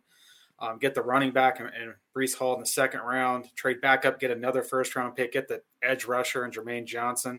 I really like uh, the tight end Ruckert at Ohio State in the third round. I think that's a good value. He's going to come in uh, and give them a lot of snaps and two tight end sets. And then in the developmental tackle and Max Mitchell. So I like what the Jets did early in the draft. Clearly having three number one picks is going to help you there. Uh, the Ravens are always good at just finding value, and guys always seem to fall to them, and they end up taking the right guys normally. And uh, in this case, Kyle Hamilton fell to him, the Notre Dame safety. Uh, they got the center out of Iowa and Tyler Lindenbaum. Uh, David Ojobu was a first-round pick had he not got hurt, able to get him in the second. You know, Travis Jones was a guy who made a lot of noise at the Senior Bowl. They were able to grab him. Uh, they got the big tackle. I, I hope I say his name right, Daniel Falele, mm-hmm. uh, out of Minnesota, who kind of fits their scheme, power run blocker. You know, they're going to want to run the ball with Lamar Jackson, turn around and hand it off as well. And then I like the tight end they got later on the fifth round as well, Isaiah Likely out of Coastal Carolina. So um, really like what those two teams did. To answer your question, the team uh, that I didn't, I don't know what the Patriots are doing. I don't know if you guys are Patriots fans. Just kind of looking. A lot of guys afar. are on our on lot, our network fans. A lot of reaches. Yes. Uh, Cole Strange in the first round. You know, the wide receiver Thornton out of Baylor in the second round. Um, I, I do like Marcus Jones. Uh, he gives you some versatility in the defensive backfield. He can play in the slot. He can play outside. He has some kick return ability. And then Jack Jones, um, out here on the West Coast, where I'm had a lot of problems at U S C before he ended up at, at Arizona State. He wasn't that great of a player anyways. Uh, and to be able to pick him up in the fourth round, I don't I don't see a ton of value there. And, and plus, there's a lot of off-the-field questions with him. Um, and another team is the Bears. I, I don't know what the Bears are doing. You have Justin Fields. You think they build around the young quarterback. They they lose Allen Robinson. They don't go out and get him anything. Uh, they go out and pick up a corner in Kyler Gordon. Uh, they pick up a safety. They, they give him a, a wide receiver prospect out of Tennessee and, and, and Jones, who's not a big time outside guy. And it, it's like the new staff is setting up Fields to fail, and they're going to get they're going to move on after this year. He has no talent around him. Uh, the offensive line, they didn't really mm-hmm. do a lot there. They still have the two young tackles and Jenkins and Broom, who they picked up last year, but. Um, how is Justin Fields supposed to succeed uh, in that offense with that roster? I, I just don't see a way that he can. They, they could trust their ten tight ends to maybe do something. So yeah. Is there any teams that either didn't have a first round pick or drafted very late that you thought did very well? Who would that be and why? I'm, I don't, they didn't pick late, but I like what the Seahawks did. Um, I'd like to just touch on them. You know, I, I like the players they picked up. They needed a quarterback, obviously, having moved on from Russell Wilson. And picking at nine, that they, they didn't feel comfortable there. But if you just look at the players they've added to their roster, they were able to get Cross, the, the tackle out of Texas A and M.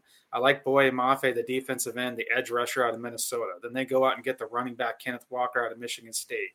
Uh, they pick up Andrew Lucas, who's a very good tackle prospect in the third round, a local guy out of Washington State. And then they had two corners that fit their scheme in Kobe Bryant and Tariq Woolen in the fifth round. Um, so I, I like all of those picks. They bring a ton of value, and they put themselves in a position where obviously Drew Lock's not the answer. If they go out and win three or four games and put themselves in a spot next year to go out and get one of these two or three quarterbacks, they're going to go at the top of the draft. They're building the roster around him a year ahead of time. So they're not going to compete in that division, but I do like what the Seahawks did moving forward. We are talking to Put On Waivers, N F L Draft, and Raiders analyst Ryan Holmes. Well, the Cowboys have been getting shot at, and I mean shot at, uh, maybe uh, buried. Jerry Jones was uh, showing his uh, report card uh, after the assets were drafted, and uh, nobody knows, including his son, knows why Jerry Jones did that, uh, and, and showing what they were doing, what they're drafting, or, and how their table fell. But uh, what were your thoughts with Tyler Smith going to the Cowboys? Did you think the Cowboys failed as much as everybody else is saying that they did? Yeah, I like Tyler Smith, probably late second round. I thought he was a reach where they took him, uh, the back end of the first. I think they picked twenty-fourth. Clearly, they were addressing a need over value at that point. They, they probably could have traded down. Um, clearly, they needed a partner to move down to the mid-second to get him, but they probably thought that he wasn't going to be there in the second round. I don't think it's a reach there, but I do like the fact they're trying to build around Dak Prescott. They have to protect Dak Prescott to use the weapons outside, get Zeke Elliott going. They gave forty million dollars to the quarterback, so you got to put some assets around him. I just don't like the value where they mm. took him. And the draft's all about value, understanding where you have to take guys and how to move around, get them in the right spots. So a lot of the big name receivers were getting rumored to get traded. A J. Brown did get traded in the draft, but a couple of the others, Deebo Samuel, Terry McLaurin, did not. So what were your reactions to, one, the A J. Brown trade? And also, do you think any other receivers could get traded now after the draft? Well, the A J. Brown trade is a great move for the Eagles. They went out and paid him. I don't know what Tennessee's doing. Um, you have a team that was the number one seed in the A F C. You have Tannehill, who's okay. He's holding on there. You have Derrick Henry, but that offense is built around play action and getting the ball to those physical receivers on the outside. And they don't want to pay A J. Brown, who's one of the probably top ten receivers in the league. And now he goes over to the Eagles. He's going to be a great compliment next to Devontae Smith. And they're going to give Jalen Hurts everything they can this year to prove he's the guy. I don't know if he is. My guess is he's not. Um, but he has a running game. He has weapons on the outside. They have the tight end. Now, what do the, what do the Commanders do with Terry McLaurin? You know, they have Carson Wentz, who they, they traded for, so they have to keep some assets around him. I would expect them to hold on to him. He's a big play receiver. But you're starting to see the value of these contracts get up in the twenty-five, twenty-eight million dollars range, and these teams just don't want to pay that. You can go out and get a rookie wide receiver in the first or second round, get a four- or five-year deal at a much more manageable cost, so that the cost acquisition is much cheaper than going out and just loading up your salary cap with these receivers. But once you have these receivers in your system and your team that's on the rise, you have to hold on to them. Um, so I would expect McLaurin to stay with the Commanders. They need to win, or Ron, Ron Rivera's job is going to be on the line here pretty quickly.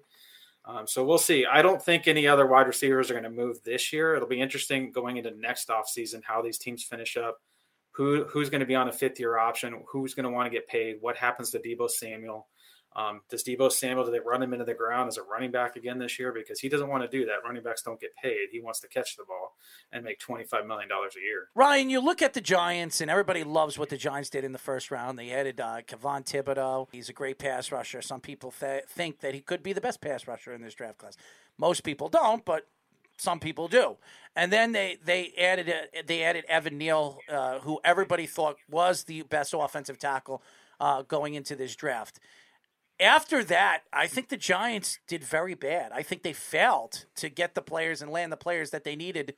Uh, they traded with the Jets. They helped the Jets out to get Breece Hall. Makes no sense why they would do that. Robinson in the in the second round. A lot of people don't understand why they went for a wide receiver that they dra- practically the same wide receiver they drafted last year, uh, Mister Human Joystick over there that they're trying to move now.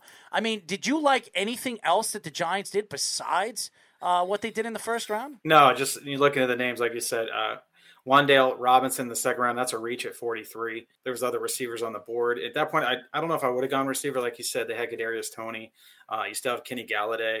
Um, you still have some other options there that you can get the ball to. It wasn't a need.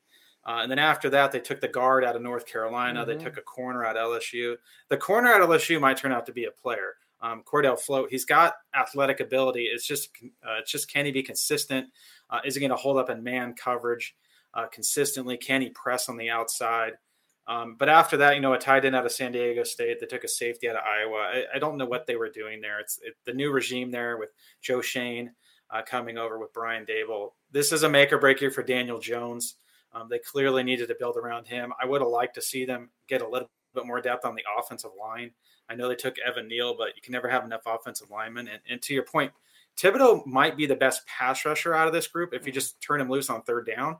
Problem is he's going to have to stop the run on first and second down. Mm. So what about your team, the Raiders? Didn't have a first-round pick, but the value picks that they had, what did you think of their value, including our guy, Neil Farrell, that we had on the show a couple months ago? Nice guy. Yeah, clearly the going into this, you know, when John Gruden was around, um, they took Tanner Muse out of Clemson in the third round. They called him a special teams war daddy. They took Lynn Bowden Junior out of Kentucky. They called him a joker. So they, they were looking for gadget guys in the third round. This year, Josh McDaniels and the new, new regime, um, it was basically like enforce the trenches. They went out and got – it's not a sexy draft. They took two running backs, two offensive linemen who both might be guards, and then two defensive tackles. Um, so no skill position players in this draft, but – they had to reinforce the offensive line if, if it's going to hold up. Uh, clearly, trading a one and a two for Devontae Adams is a good move. Uh, he reunites with Derek Carr, who played with him at Fresno State, and it gives him that true number one weapon on the outside. And now it's pick your poison. You have Devontae Adams on one side. You have Hunter Renfrow in the slot. You have Darren Waller there. When he's healthy, you have Josh Jacobs. You have a stable of running backs now uh, with Zamir White, who they took out of Georgia. They brought over Brandon Bolden. Um, they have Kenyon Drake coming back as well. So there's plenty of options to run the football out in Las Vegas, um, but they have to stop the run. Uh, and they needed big bodies on the defensive line. Most of their defensive linemen were on one-year deals last year that came over with Gus Bradley, who's no longer there, so that there's a scheme change. They needed some three twenty, three thirty-pound bodies. Here comes Farrell, who's going to play the nose tackle uh, with Jonathan Hankins. They got Matthew Butler out of Tennessee, who's more of your three or five technique uh, that can hold up in that front. And it gives them a lot of versatility um, because the two edge rushers are pretty good when you have Chandler Jones and Max Crosby coming off the, the ends. We are talking to put on the waivers, N F L draft Raiders and analyst Ryan Holmes. Ryan, let's get into the schedule that came out today uh, of your Oakland, I mean, Vegas Raiders. Week I one, still do it too. I, I love messing around with, especially Raider fans. You mean Oakland? No, I mean Las Vegas. No, I mean Oakland. Anyways, uh, week one, September eleventh, uh, game number one of the year. Um, I'm, I'm not talking about the preseason. I'm talking about the regular season. Y- you have a tough challenge uh, in game number one against the Los Angeles Chargers, who have just really upgraded their offseason, adding Jackson, adding Khalil Mack. This is going to be a fantastic defense, one of the best defenses we might have might see in a very, very long time. And offensively, with Justin Herbert and the weapons that they have, Eckerd, and, and, and they're just they're loaded. What are your thoughts uh, of week one and throughout this schedule? You have Los Angeles, then you have Arizona, Tennessee, Denver, Kansas City, then you're by Houston, New Orleans, Jacksonville, Indianapolis, Denver, Seattle, Los Angeles again, Los Angeles Rams, New England, Pittsburgh, San Francisco, Kansas City. This schedule is not easy. No, it never seems to be easy. It's a bloodbath in the A F C West, so you're going to get six games with the Chargers, the Chiefs. You're looking to split those. You're looking to go three and three against the Broncos, Chargers, and Chiefs, and then you got the N F C West on top of that. So here yeah. comes the forty-niners and the Rams coming in. They do play at Pittsburgh late in the season. I think their last five games are all against teams that made the playoffs mm-hmm. last year. So um, they're on the road a lot early. I think seven of the first eleven are on the road. That mm-hmm. opening game against the Chargers is a rematch of, of Week seventeen last year was the play-in game, basically, when the Raiders had to beat the Chargers to get in. I expect another high-scoring game. Uh, the key to this is who are the five linemen? Who are the Raiders going to line up on the offensive line to block Bosa and Mack week one? Uh, the good thing is the N F L was nice enough to give the Raiders, you know, two home openers, because that game in L A against the Chargers is going to be eighty percent Raiders fans. It always is. Um, but can they block those two edge guys? Can't, what are they going to, where's Derwin James going to line up? And, and then obviously they have the corners outside. They have Asante Samuel there as well. So can they assimilate? How quickly do they understand Josh McDaniels' system? How quickly can they involve Devontae Adams? And then can that offensive line hold up? Because we don't know who four of the five starters on the offensive line are going to be. All those jobs are up for grabs. They got a, y- a lot of young players. Um, so the key to that game is going to be the offensive line. And then they don't do them a lot of favors. Like you said, Arizona's a good team. Tennessee was the number one seed, the Broncos, the Chiefs, and then a bye. And then and finally they get kind of a layup against the Texans, hopefully. Um, but I'm looking at those last five games when you come down the stretch. Yeah. Those are not going to be easy. You have the Chargers, then you have a short week at the Rams, Patriots, Steelers, forty-niners, Chiefs. So the Raiders need to get off to a good start. They can't be staring down the gun barrel, need to win five out of six or four out of six of those games with a chance to get into the playoffs. So um, it's going to be a challenge. Um, luckily, they don't. There's a lot of home games. They get the they get to play at L A twice, so mm. they get the Rams and the Chargers. So yeah. they might get ten home games this year. So we'll hey, a layup against the Texans. I'm sure that's what the Chargers were thinking last year. And meanwhile, that was the game that caused them to miss the playoffs. Yeah. so I want to go back to Josh. No, McDan- you're not wrong. I want to go back to Josh McDaniels. Uh, what were your thoughts on the hire itself? And were you surprised that they went with a, a second, uh, like a second chance type head coach the way they did? And if it wasn't for him, like what coach would have you wanted? Josh McDaniels wasn't my first choice as a Raiders fan after what happened in Indianapolis. Um, and just, you know, he hasn't had a lot of success away from Tom Brady in New England. So it'll be interesting to see what he can do on his own. Um, this is a team that needs to win. Derek Carr's getting up there. He's now thir- almost going to be thirty-one years old. They just extended him. Has to compete now. This isn't a rebuild like it was when John Gruden took over. As far as what I would have liked, you know, I've always been a guy, that, an aggressive defensive guy. I was leaning a little bit towards Harbaugh at some point just because he's always won, but that's kind of a, a different personality. Probably Harbaugh is probably the way I would have gone if he was willing to come, um, just to bring that blue-collar attitude, come in there, smash-mouth football. And he's won everywhere he's gone, and he's rebuilt programs, whether it's the forty-niners, University of San Diego, University of Michigan. I'm okay with McDaniels, but he's got to win. Um, if they go out and go six and eleven or seven and ten, uh, the first two years and this doesn't work, he's not going to be there very long. But Mark Davis had to get an established head coach after everything that went down last year with John Gruden and the emails and Rich Bisaccia taking over. But um, I was one hundred percent behind not keeping Bisaccia because um, they kind of got lucky down the stretch last year. They, they they had some layup games there where they got the Browns when they had COVID. Um, they got Drew Lock uh, with Denver, and they had some winnable games that helped them get into the playoffs. But now um, th- there's no layups on this schedule uh, as a, as of May twelfth. We'll see what happens in the preseason and when they line up uh, during these seventeen games. Obviously, your Las Vegas, Ryan, your Las Vegas uh, Raiders are in the hardest division now in football. Uh, you talk about the Broncos with the acquisition of Russell Wilson. Uh, Kansas City, they got better in the draft. They did lose Tyreek Hill, but I think they've gotten a lot better in the draft. They they really landed on almost every single spot that they drafted. They added Kalaftis, they added um, McDuffie, right? Yep. McDuffie, and then Sky Moore. I mean, yep. They added so many good you know players to that roster that's very, very much loaded.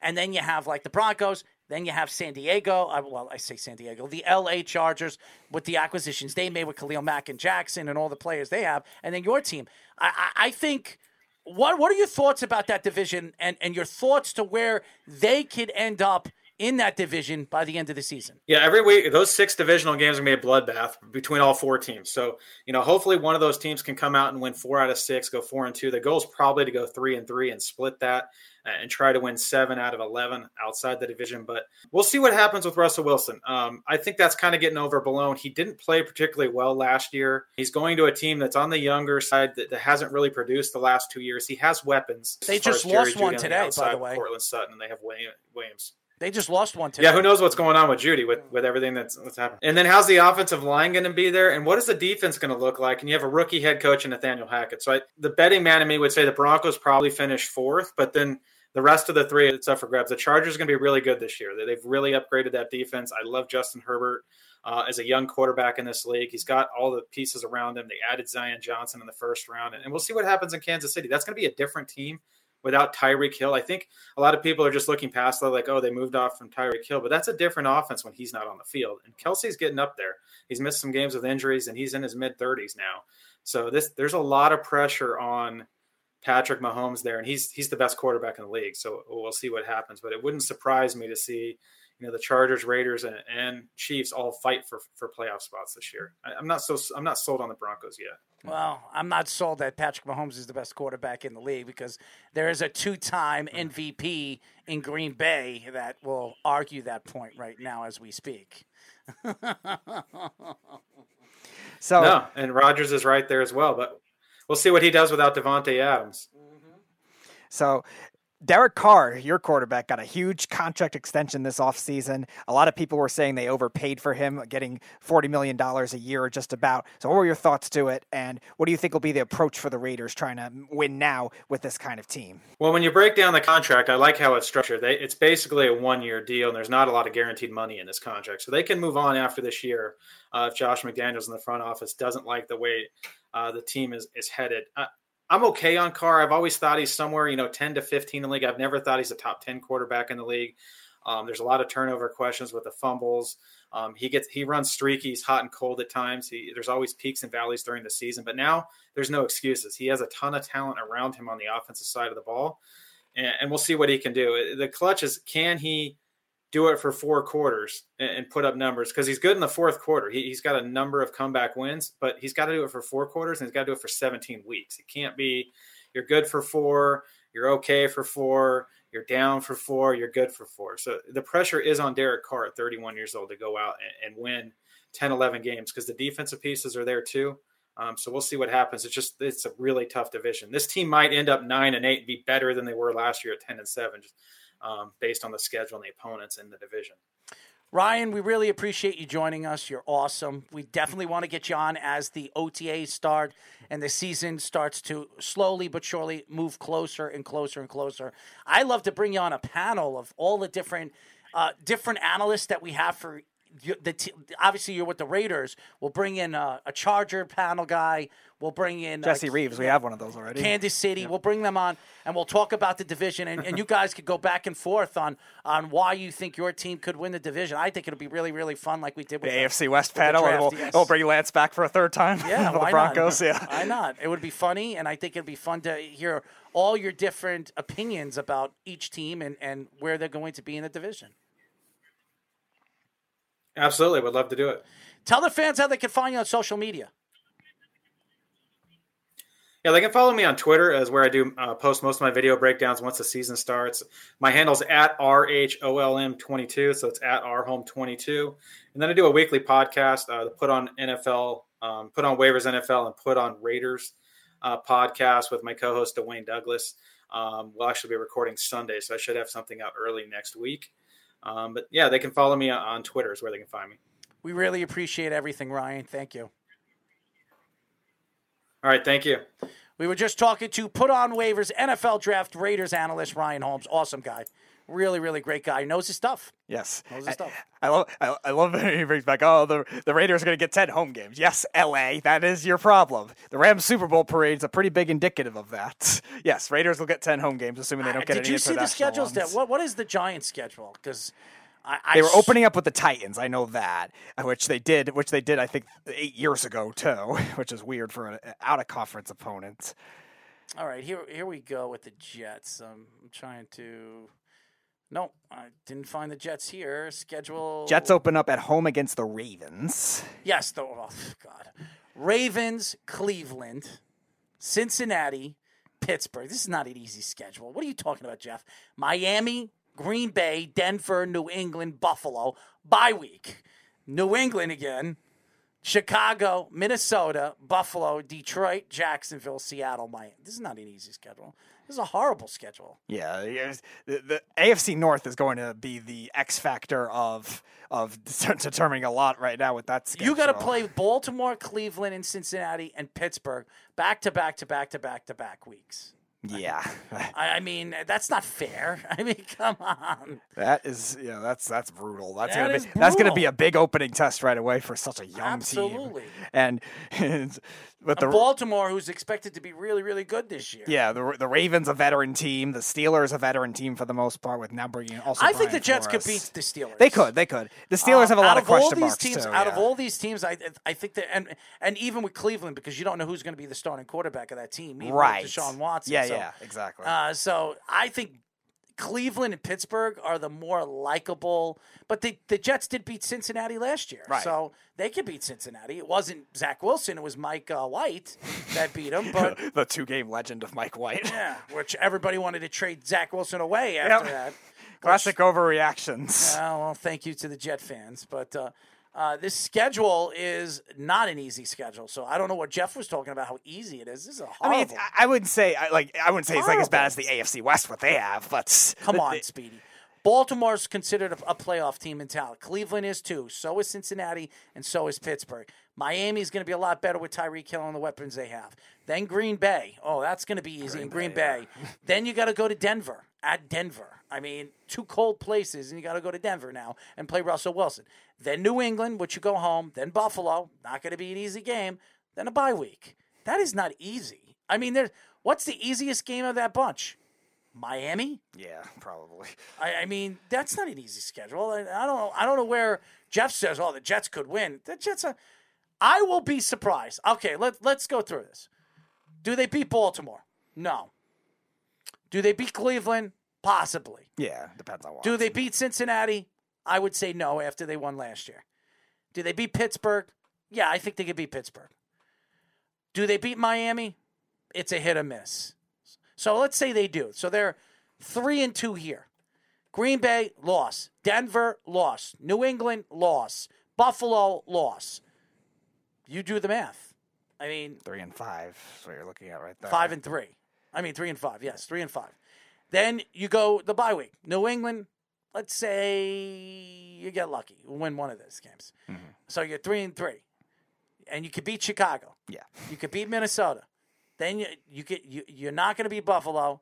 You could beat Detroit. You could beat Jacksonville. So if they get through the first nine weeks and, and come out with a a three and five record or a four and a four and four record, okay, in their first eight weeks, I think the Jets could be playing for a playoff spot. Mm.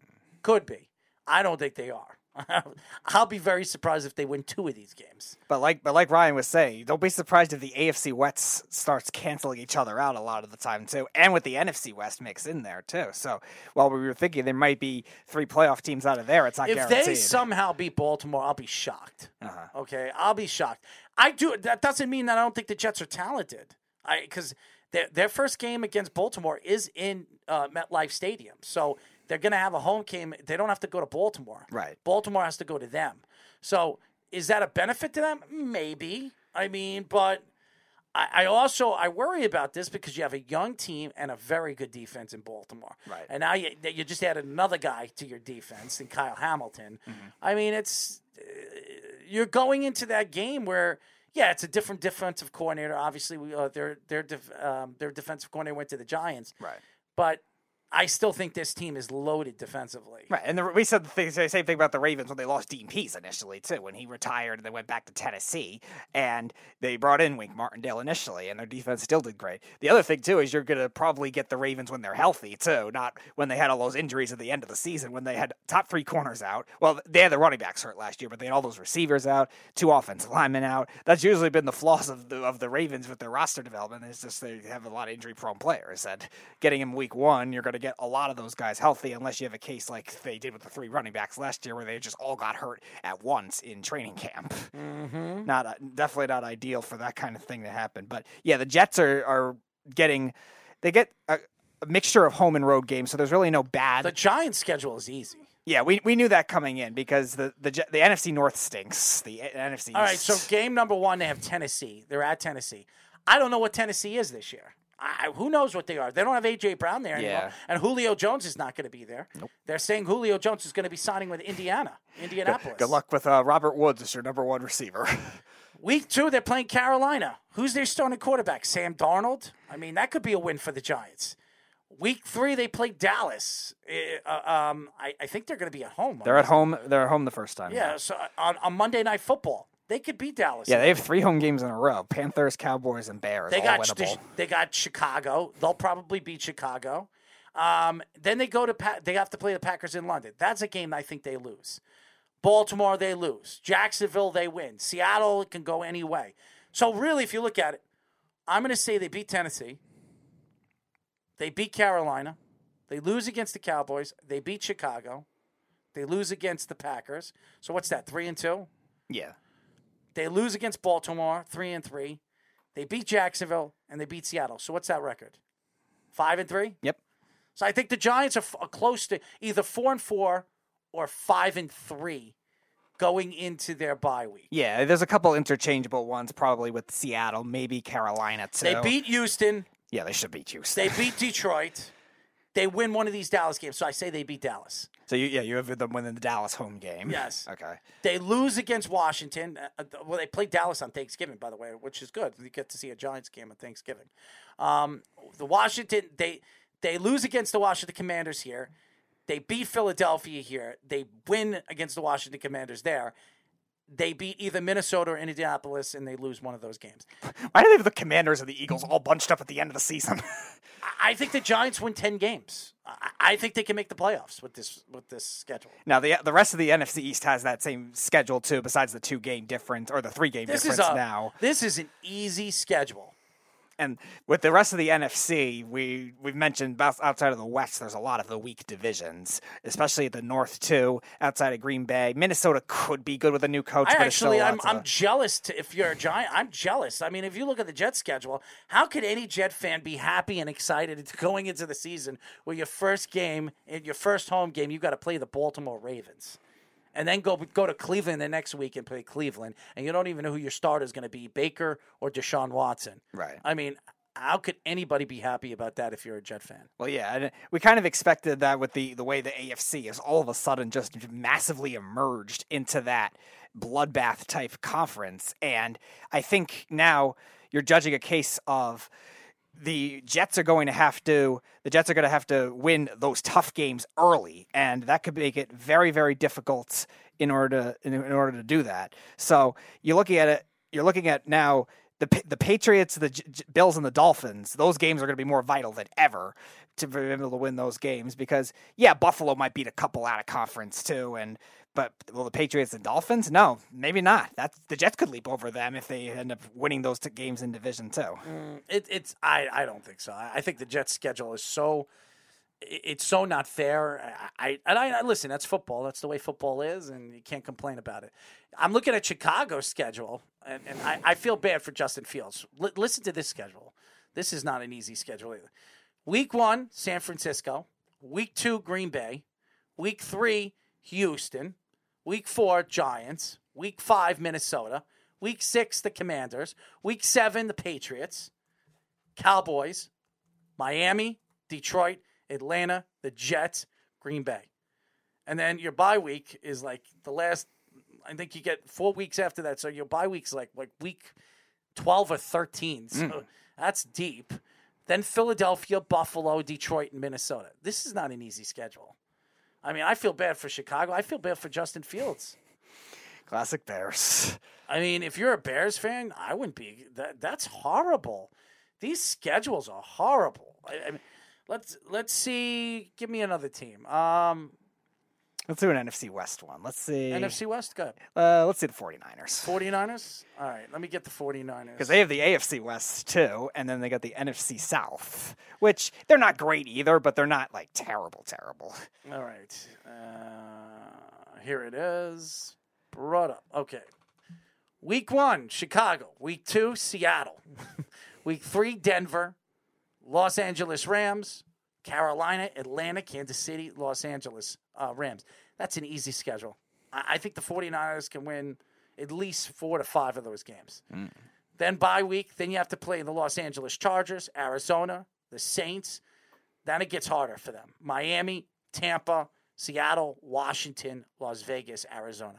I think it gets harder for them in the second half, more than the first half. It's weird because they got swept by Seattle last year, but also swept the Rams in the regular season. So they're kind of a weird team in that sense where the easy games might not always be the easy yeah. games for them, too. And they've always been like that, too. They remember even in their Super Bowl year, they had a weird loss at the end of the season against Atlanta, who wasn't that good.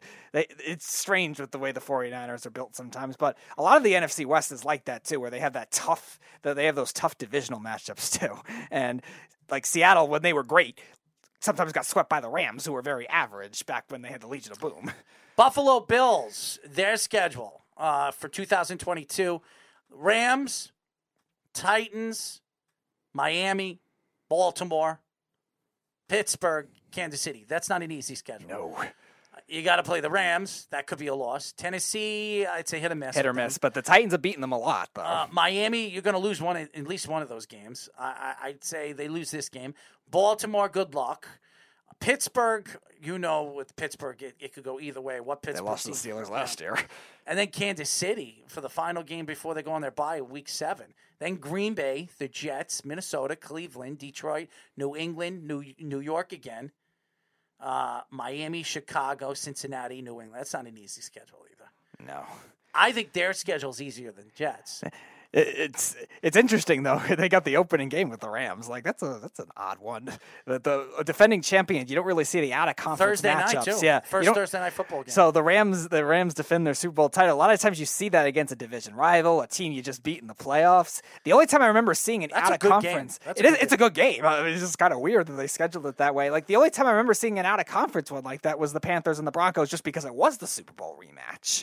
But beyond that, like, even, like, you saw Dallas last year against the Bucks. Buccaneers, who were a playoff, they were a playoff team. You saw like certain rivalry games with like the Ravens played against the Broncos, like uh, because they played in the playoffs. Like the Bills and the Rams. I mean, what's the really correlation? Is a Von Miller now, revenge this is, game? This is why I. This is why I hate the N F L. You ready to hear the Patriots schedule? Oh boy, this is gonna be funny. You're gonna you're gonna love this. This is why I think the Patriots always have uh, very. They're very loved in the N F L. Okay, Miami week one. Pittsburgh, week two. The Baltimore Ravens, week three. Green Bay, week four. Detroit, week five. Cleveland, week six. Chicago, week seven. The Jets, week eight. Indianapolis, week nine. That's a that's a winnable schedule. I mean, I, I'm, I'm just saying, I guess that Baltimore probably isn't easy. Yeah. Green Bay could go either way because you, you don't know who he's throwing to. Cleveland, I, I don't know what to expect with Cleveland this year because we don't know when Deshaun Watson's yeah. going to be back. Uh, and the Jets, I, I listen, I'm a Jet fan. I, I don't. I don't expect the Jets to – I think the Jets will win one game against New England this year. I do, but I don't think it's going to be that one.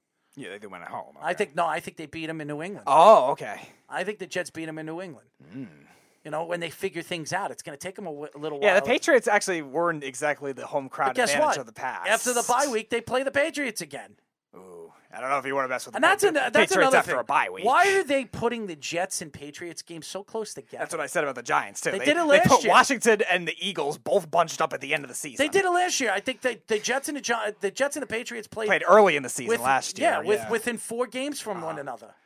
So how do, how do you I don't do know that? Why they do that. It's across a lot of divisions, too. Why they all of a sudden f- feel the need to have... Their second half is not easy. Minnesota uh, it goes Buffalo, Arizona, Las Vegas, Cincinnati, Miami, Buffalo. So it, it's not easy. The final. Yeah, it's a lot of the, it's a lot of the same tough A F C North opponents. The, the Patriots well, difference. If you can get a lead in that division. Yeah, the, it, it, it depends on the the tiebreaker games are the main difference. The N F C West, I think, the, so the Patriots would have uh, Arizona in that case, which they're kind of hit or miss against in uh, the the track record wise, but very winnable, very winnable for Arizona too. And then you got.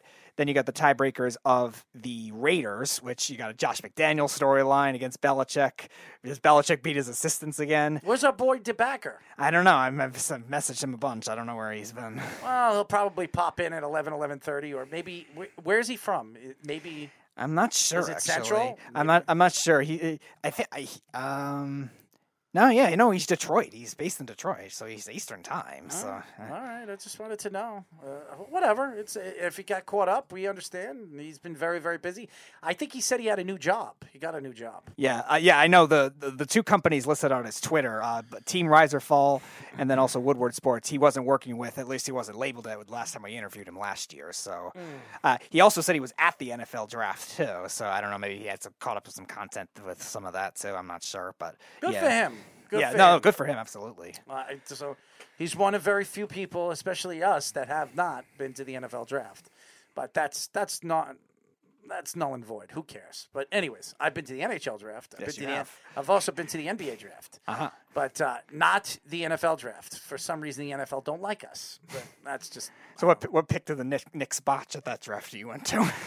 um, I think it was eight. I think the Knicks drafted at eight or nine.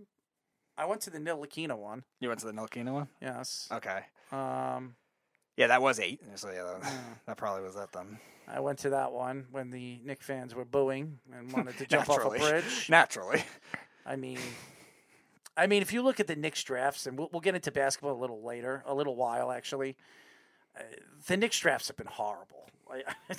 I mean, lately it hasn't been. I mean, Obi Toppin looks like he's a player. I mean, Quigley looks like he's going to be a player. Grimes definitely looks like he's a player. They have players that look like players. It's just uh, when you expect when these are all except Grimes, they're all first round draft picks, and you can't knock one out of the ballpark. You had a chance to get Donovan Mitchell, right? And you decided to pass up on him. Yeah.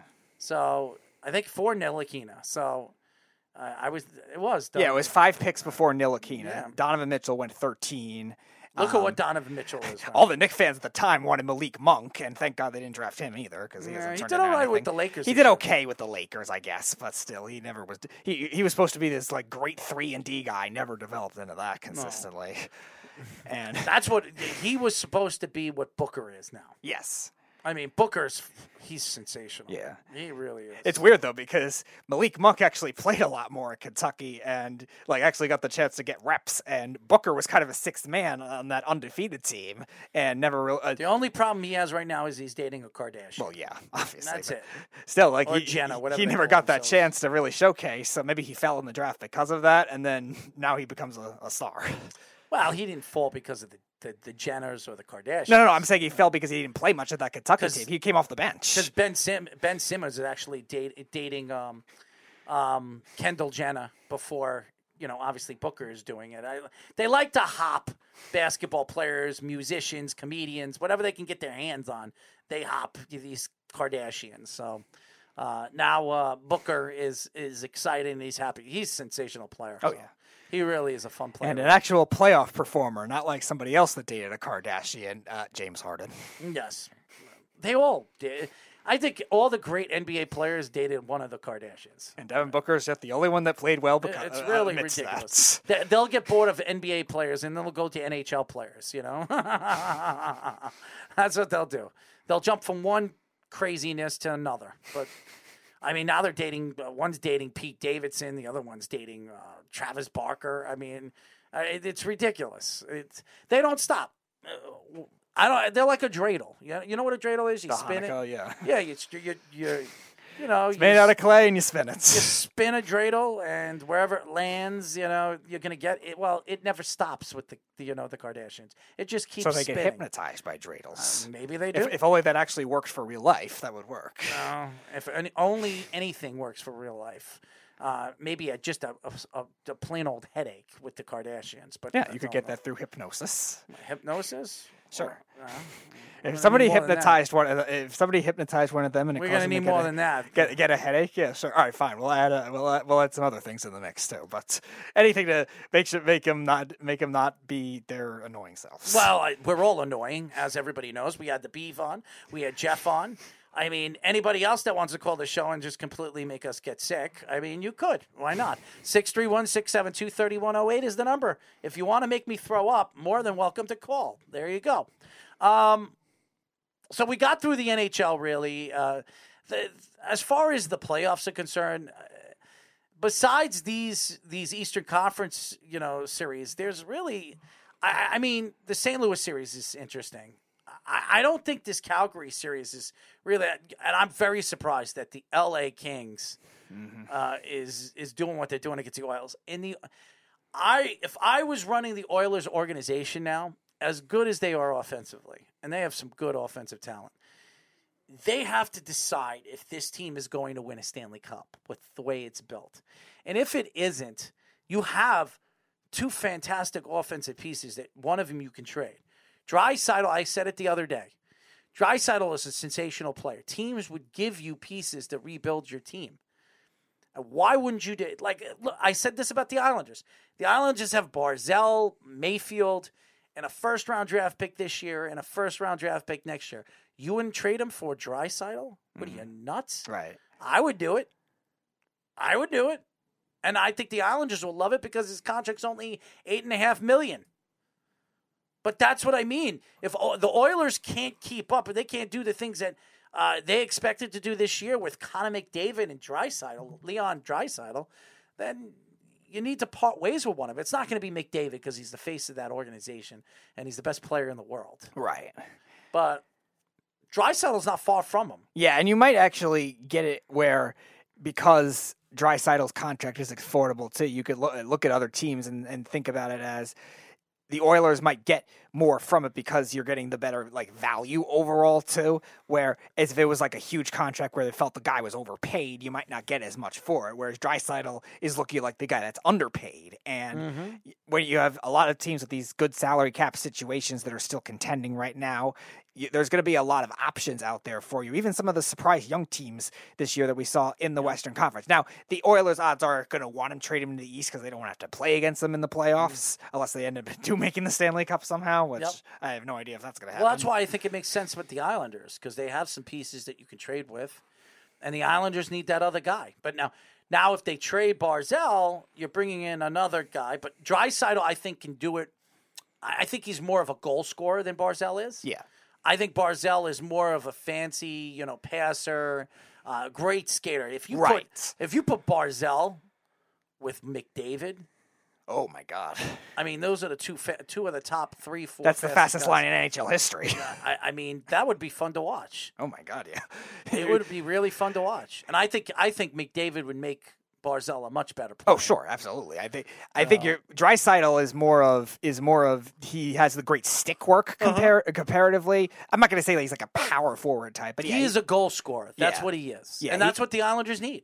And I think also, too, something that the Islanders definitely could use, depending on also what else they end up doing in the offseason, too, because we know that the offensive depth for them wasn't there. No. So you have a guy in Draisaitl who's When was made... the last time an Islander scored fifty goals? I don't even know. Mike Bossy, probably, I would imagine. I would say, if I'm not mistake, mistaken, either Pierre Turgeon. Oh, maybe. Yeah, that's, that's or true. Zygmunt Palfi. Yeah, it's probably Pierre Turgeon. Yeah. But even so, look at who uh, Draisaitl, as I mentioned on the weekend crunch, sometimes plays the right second now. line. So you're dealing with like Zach Cashin and uh, Evander Kane when he was there before they waived him. Zygmunt Palfi had forty-eight goals, never had fifty. Oh, okay, so sorry. It's not Zygmunt Palfi. No, it, it, you're, you're you're probably right. I, I feel like it would be Turgeon. I think Turgeon did have a couple fifty goal scenes. Yes, Turgeon, yeah. yeah, I bet you it is Pierre Turgeon. By the way, being snob, snubbed out of the Hall of Fame, a guy has five hundred fifteen goals and eight hundred twelve assists. He's not in the Hall of Fame. Wow, really? He's Damn. not in the Hall of Fame. What are, the, what are the baseball writers drug the hockey writers? I don't know. And Pierre Turgeon had one fifty-eight goal season with the Islanders. It was the best season, fifty-eight and seventy-four, with one hundred thirty-two points. Wow. And fifty-eight goals. And uh, that was the last time I think an Islander scored fifty goals. Mm. Yeah, so, no, I, I know Tavares never did because we looked that no. up. We looked that up at the time he left or was going to leave. No. And uh, I think the most he's ever scored with the Islanders was thirty-eight. Okay, so yeah, the, you have that. Barzal hasn't done it yet. We'll see maybe later in his career, but they're going to need other guys to help him out if he wants to have any shot. They need to that. put another superstar. right Yeah, there. Because otherwise he's going to continue to get all the attention if the other guys are not only. Not guys that keep up with him, as we know, but veteran guys that really don't have a lot of speed to begin with. A lot of guys could just could play contain on Barzal and try to either make him pass, which they've been doing, or try to make him like snipe, not necessarily as a like a good high quality shot attempt. Which we've seen Barzal. I don't know about this year as much, but we've also seen him kind of pass up a lot of good shots in his yep. career too. And def- defense is going to make the them talent do that. Around That's what I mean. Yeah. You're dealing with a case where teams are going to continue to make them doing that, and the Islanders are never going to take that extra leap to be able to contend like they should when, if they don't have. When those. Your best player right beside you is Anders Lee, that's something to worry about. Right. I mean, I, I'm not saying Anders Lee is not a goal scorer. He's slow as hell, and all he does is stand in front of the net. He's a decent. I would say he's a decent hockey player. He yeah, I would say he's like a solid but not great second line center. Yeah, who? Who? Lee. Lee's not a center. He's, oh, he's I, a winger. Oh, he's he, he played yeah. winger. He played winger more this year. I know he's played center throughout his career though too. So I, yeah, he's not a center. Okay. He's, he's a winger. He's under as a winger. So it, it's honestly right now. It, it, with hockey, you just you, you wait until the offseason, you decide where they're going to go when it comes to the draft and free agency. Carlson um, is Duncan Keith. Yeah, mm-hmm. the Oilers, the, the Blackhawks had a lot. Had to make it very hard to move that contract. He actually played well this year for the Oilers. Give him some credits. Mm-hmm. Who are still in right now. So I don't know, Carl. You're gonna, does he have any of that three overtime stamina from when they played with Chicago and they had like three of those three overtime games? By the way, the reason why I'm so tired tonight, and everybody's probably wondering why I'm yawning and stuff like that, I was constipated last night. I should be talking about this on the radio. I didn't go to bed the rest of the night. I, I woke up at four, and I was up ever since then. And it was horrible. I, I will tell you, my stomach is the worst stomach in creation known to man. It is the worst. Mm. So I didn't sleep at all last night. I didn't even get, I would wake up, go to the bathroom. Wake up, go to the bathroom. Try to go to the bathroom. Couldn't go to the bathroom. It was horrible. It, it, I don't wish that upon anybody. I was getting cramps like a woman, okay? I mean, when a woman gets pregnant, I felt like I was pregnant. You're describing. I like... was holding a load, Speedy, holding a load. All right, that's an interesting accent. Yeah. I was going to say, you're, it sounds like somebody like waking up from like being wasted without being wasted. Listen, when your stomach hurts, your stomach hurts. And I'll tell you this, man. I, I'm t- everybody today, they were wondering why I was so damn tired. I didn't sleep. I, I, I'm yawning on this show right now because I can't keep my eyes open. But listen, that's what we do, and we entertain people. And I'm happy to be here, and don't get me wrong, but it is. I don't wish the stomach problems I have for nobody. That's all I'm going to say. So. Just, just good thing we're not doing the show blindfolded, or you might actually fall asleep. I actually do the show on my toilets. I mean, I would. I would. I, why not? You're going to pull off, put, uh, uh, you know what was what it, uh, Philip Rivers did that uh, during why? the interview, like during the off-season or something like that why on the not? toilet. I mean, why not? I, I, it, it, listen, I see people watch T V on their toilets, read newspapers on their toilets. Why not do a radio show on the toilet? We'll call it the Toilet Show or something like that. Or the Sports Loud Mo- the, the Sports Loudmouths, the Toilet Edition. How's that?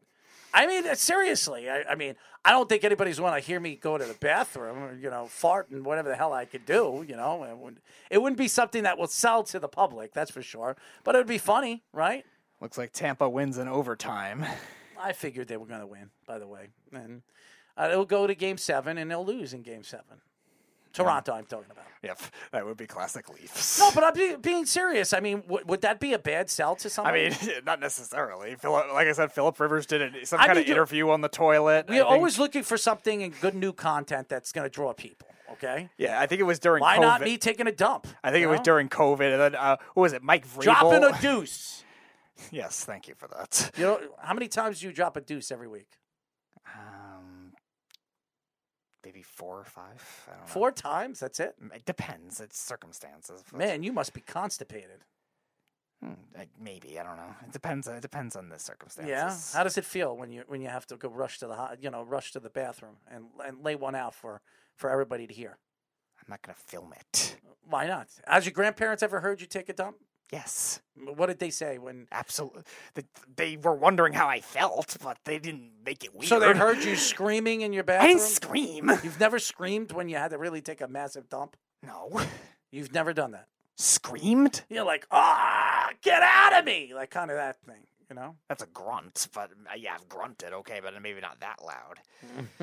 Snug no, says, but I'm asking you. Snug says the Earl and Speedy shit show live from the buddy's bathroom. That would be funny. Live at Jeff's bathroom. I don't know if Jeff would ever allow that. Why? Why wouldn't he? I don't know. I Jeff, mean, Jeff does not seem like the, the the person that would let you into his bathroom. Well, Jeff sits in a pool like half the day. And, you know, I think there's a big difference with a pool and a bathroom, though. What's the difference between taking a dump and hanging out in a bathroom? People think of the people think of pools as like relaxation, like outdoor thing. And what do you think taking a dump does for you? It's a it's a private area. I don't Listen, know. If you're sitting on a toilet, it could be a little different. No, not true. I mean, when, when you have to go, you have to go. You, when you have to relieve yourself and you sit on a toilet, you don't think that's that feels good? Yeah, but I don't think people are gonna. I don't think you're gonna think, oh, let's do a show on it. Why not? I mean, everybody else does shows and stupid things. Look at Pat McAfee and the way he does his show. He does his show in a basement. So what's the point of if I sat on a toilet right now with my pants to my, my, my ankles and I'm talking on a mic, would anybody know that my pants were down to my ankles except if you knew I was sitting on a toilet, right? I suppose. I'm not saying that you wouldn't enjoy it. I'm just saying I don't know if like Jeff would all of a sudden like you ask Jeff, oh, could, could we do a imagine, show for your bathroom? Could you imagine? You know what I should do? We we should like you know like try to like squeak and, and get Tyler on the show when he's sitting on a toilet. What do you think that would sound like? Tyler on a you know on a toilet. What you were describing before times five. I mean, Tyler already said to me the other day he's losing more of his hair. Like he's like he's massively losing his hair. And my friend who's a P A, he told him a way to get his hair back, and he's got to you know take his hair on different parts of his body and put it on his head. You know, could you imagine that? Jeez. Tyler with a set of hair. I, I, I've never seen Tyler with any hair. Th- then again, a set of hair. He's got like a yarmulke for the top of his head. By the way, shout out to Tyler Harrison. I mean, happy Mother's Day to his uh, his mother as well and his family. But mm. um, you know, I'm serious. We're, we're, let's think of like five different places I could do a show. Funny places. Let's vote. Let's have a vote. And we'll do. I'll do the show wherever that is. Tyler Snook says Tyler on I'm the toilet on the toilet would sound like any any take on the, the toilet would be one of on them. The Cowboys. All right, so let, let's do that. Let's let's pick let's pick four or five places that would be funny for me to do a radio show. Okay, we'll have the fans vote, and then wherever they vote, I have to do that show on the, in that particular place. Why not? That wouldn't be a bad idea. Right? Hmm. I'm not jumping off a building, guys, or no. sitting on a bridge doing a radio show. So don't don't don't put that. I mean, sitting on a float in a pool, I could do that. Would you do it in a cave? Why not? No, I'm not afraid of the dark. Nice. I mean, I'm going to have to have Wi-Fi. I mean, I'm going to be hanging out with the Bears or something. Live from the Bears. Better run than the Live football team. Live from the cave as the bear is about to eat me. Which is still more than the football team has done all offseason. uh, Snug says, I vote Earl in a dumpster behind the Miller's Ale House. Um, uh, that might win. That's right. Hold on one second. Why am I going to sit in a dumpster? I don't want to smell like, you know. Well, I'm literally taking a dump if I'm doing it on my toilet, right? That's true. But I, I'm not going to smell like the dump, right? Because it's going in the bowl. Mm. So why would I want to sit in, you know, in a dumpster where it's going to smell like crap? I mean, uh, that's not a good idea. Snug says, would you do it with no pants and Speedy's dog lurking in the shadow? No, no, that's not, I, that's not fair. My, no. my dog running no. loose over there would, would run away. No, anyway. He wouldn't. He, he, if he dipped his nose in your ass, he, what do you think he's going to try to do with mine, with my ass smelling like daisies? What do you think? I think he'd have better things to do. Better things to do? He'd, he run, had, he'd run away. His nose went in your ass, and he had better things to do, right? Yeah, but that's in a house that had a door. All right. If he's in a random parking lot, in so a dumpster, he opened up Miller's the door with house. His nose or his mouth, his head, his head. Okay, he opened up the door, and then he said, "Oh, this looks like a nice hole," right? That's what he did, right? He licked. He licked it. Yeah. Okay. He licked your ass. Okay. And I'm sure if he was live in Speedy's dog's just, ass, he would just because it's a public place too, and there'd be other people around. He wouldn't just focus in on you. Ladies and gentlemen, I'm in Speedy's ha- Speedy's dog's ass right now. I'm ready to start the show. How about in your Welcome mom's? How nightmare. About in your mom's bedroom? No. Why? You know, if they vote that I have to do it in your mom's bedroom, I'm going to have to do it in your mom's bedroom. Not going to happen. What do you mean it's not going to happen? We're talking about weird places. That's a weird place, right? No, it's a bedroom. It's a weird place. That is not a weird uh, why place. Why would I be in your mom's bedroom? You would not. I, I just said that, but that makes it weird because I wouldn't be in your mother's bedroom. Snug says, it would be fun if you had Speedy's dog sitting at the table at Miller's Ale House eating hot wings. No, it wouldn't be It fun. Would not be fun, no. Snug, because dogs can't tolerate that level of spice. Level, level of spice. No, they can't. Well, what do you like? Do you, do you like spice? Do you like? I spi- do, but the, he wouldn't be able to handle that. Have you ever checked out the Spice Channel? No. Why? Do you know what the Spice Channel is? I'm not. I don't watch like food stuff. Yeah, but do you like the Spice Channel? Would you, no. Would you be interested in the Spice Channel? I don't know. You like spicy stuff, right? Yes, but I, I, I if I wanted to research recipes, I would research recipes. Well, there's not a lot of recipes. One-hour I mean, T V show. Well, what, what, what do you like? You know, what is your favorite part of the Spice Channel? You know, if you if you had a chance to watch, I it. would say either wings or Mexican food of different. Sp- so you, you so slices. the meat, the meat, yeah, right? the, and the seasonings, yeah. seasonings, sauces. And, And, yeah, saucening. Yes, yes. So meat, right?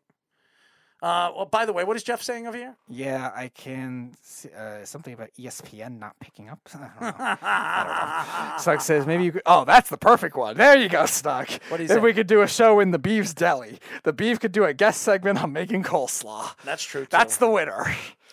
I don't know if I would do that. I wouldn't be in a deli. I I, I couldn't sit there and listen to meat getting cut and trying to do a radio show. Would you? I don't know. I mean, could you imagine it? And somebody cuts his finger off. That would be funny, actually.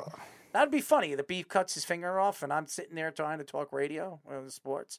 And you're over here just saying, I'll be live in the deli with the coleslaw man, right? The Sultan of Coleslaw. Well, the coleslaw man. I mean, use the better nicknames. I'm just asking you. Uh, uh, the one question. Beef's Deli, Beef's Deli. That's my vote. And and you you you know, if I paid for the Spice Channel, you would actually. What take it was with you in the Spice Channel? I'm just asking you if I. If, paid... if you want to do a show at the Spice Channel, go for it. No, if I bought the, if I actually paid for the Spice Channel and I, I had you opportunity to watch it for a week, I don't know. It? It's a yes or no question. No, probably not. Why? You don't want to watch the Spice I don't. Channel? I wouldn't watch something on recipes for an hour. Uh, well, it's not just recipes. It's a lot of meat. Okay, I can research that stuff if I was that interested. Wow. usually I just, it, usually it takes me a while to, to dissect the differentiations of menus. Oh, so, so, so you like to dissect the meat? The recipes, not the meat. So you never dissected the meat before? No. Why? because I normally... Do you like it raw? No. Or you like it medium rare? Somewhere in between. Okay. I'm just medium rare is not bad, though. Oh. Stuck says, maybe you could do the show from Kenny's survival shack somewhere on Long Island. Well, he's not. He doesn't live on Long Island. Yeah, he lives in White Plains, Stuck. Come on, get it right. Yes. And I don't know what happened to Kenny. Is he dead? I mean, like, seriously. That guy maybe was... him and Miami Heat did no. some kind of escapade. So, so hold on one second. So Kenny... Kenny called the show, like, I would say about a year ago, yeah. all right? right? That was the last time I heard from Kenny. Right. And he called up. He was smoking wax, marijuana. Yep. And he was so high. And, and the first thing he said is, like, what do you think about Eli Manning? And uh-huh. I said... This, meanwhile, this is twenty twenty-one for context. Eli retired, like, a year and a half ago, bro. Yeah. What are you talking about? Oh... Remember that? He's yeah, no, it was it was like February or March last year, twenty twenty-one. And he was like a year removed retired. It wasn't like twenty twenty when he just retired. There's so many weird people that have called this show over the years. It really has. And by the way, he owes me a Thanksgiving dinner. Yeah. Yes, the long overdue Thanksgiving dinner from two thousand eighteen. His father called me up and he tried to tell me, he's like, uh, you know, he really wants to, we, we, I'm going to take him over here and he's going to feed you your whole team. I remember that. But nobody wanted to go. Nobody wanted to eat. You know, eat the food. And then I told Kenny that I wanted him to cook for us. And Kenny says, I don't know how to cook. So there you go. What does Stuck, Stuck say? says, I was jealous. That dude had the best shit ever. I'd love to get stoned with Kenny. Yeah, well, he probably, he, that's probably his natural state, knowing him. No, he was usually drinking, but then it became legalized. You know, he, right. says, he was talking about it being legalized, so he started smoking. He says that this is the cheaper way of going than drinking all those beers. So there so you go. Beef spends more time stroking meat versus cutting meat. He's probably true. He's probably true. He, he does like to stroke his meat, right? That's like the beef. I don't know. Do you like stroking your meat? I don't know. You've never stroked your meat before? Oh my God. You act like I'm. You act like I like. I'm just asking. Make you. That much physical contact. I'm just asking you. By the way, with uh, my food. Tampa, you know, uh, wins in overtime, knocks off the Maple Leafs, uh, going to a game seven. Mm-hmm. Um, also, the Boston Bruins knock off the Carolina Panthers. Uh, Car- I'm sorry, Carolina Carolina Hurricanes uh, to go to a game seven uh, in Carolina. So we got. Two games, we have two game sevens now, and possibly if somehow the Rangers win tomorrow, we might see a game seven in that series as well. Mm-hmm. What's the Washington series right now? three two Florida at the moment. That could go game seven, too. So if Washington could win at home in game six, yeah, that'll go to game seven. Uh, could the you Wild are all fighting. The East, all the East teams going into a game seven? Yeah. That, yeah, that would be. I don't think is that's that a first time? Yeah, I would imagine so. I doubt that's ever happened before, mm-hmm. where every series went to a game seven. Uh, the we- in the West, Edmonton and Minnesota are both trying to do it now, trying to save their seasons. The Wild were down one nothing last time I checked, and Edmonton's up two nothing. um, uh, yes, we, we will. Yes, how about those Bruins? And I, I've been telling. And by the way, I I talked to Jeff before the show today, and I told Jeff that the Bruins were going to win. And Jeff said, no, they're not. I don't think they have a chance, blah, blah, blah, blah, blah. Carolina's too good. I'm very proud of my team. Win or lose, I'm very proud of them. Well, I was right, Jeff, so you can't say anything. I should have bet you, man. But um, going going to a Game seven, I, I think the Bruins have a very good chance of winning that game. I really do. And I wouldn't be surprised if it happens. Because, remember, they have the more experience. They've... Most of these guys have played, not all the younger ones, but uh, the big important ones, and, and not the goalie. Swayman has not been in the in the in the finals, but I, I mean, there's a lot of players on this Boston Bruin team that has playoff experience and championship experience. And I know this is Jeff. Yep, of course it's Jeff. What's going on, Jeff? Dude, you're such a storyteller, right? Where mm-hmm. like, yes, did you say the Bruins were going to win? Mm-hmm. Yes. Did I say that they were going to lose? No. You didn't no, say they were going to win. No, I, I, all I said to you was, I go, I don't know, man, because I don't know if we can score. That's not what you said. I said, I said, I said, who do you think wins tonight, I, Boston or Carolina? You, what did you say? I said, I don't know, man. No, you didn't. You're tough. a liar. Yes. You're a liar. You said Carolina. You said Carolina. I asked no, you. I, no, no, no. I, I said I like our team, but... The, I said it's going to be tough for Boston to score with them. That's exactly what I said to you. You said, I asked you. I asked you, who do you got tonight, Boston or Carolina? You told me I, I Carolina. Told you I don't know. I told you I don't That's know. That's not what I you think, said. Because I, I said to you, Carolina is a horrible matchup for Boston. Okay, that's what you think you said. I should have taped it because I know that's not what you said. You should tape it next time because I know what I said. I'm not the beef. Uh, hold on one second. The beef's not here to protect himself. Stop throwing him under the bus. He can't protect himself anyways. You don't think he could? No. Are you kidding?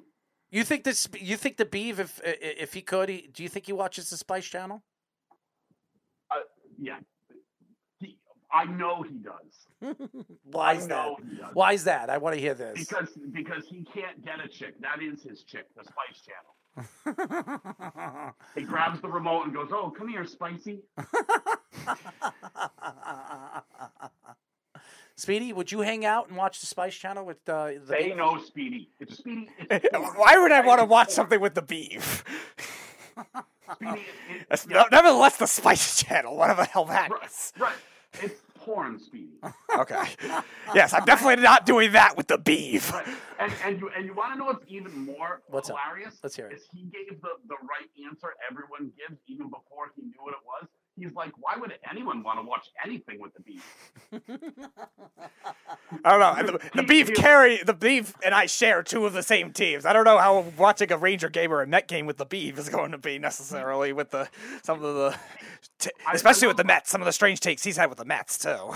I love I love how Speedy applied common sense to it and was just was like, why would anyone do anything with that kid? Ugh. Well, I don't think he thinks that. Him and be, the beef get along.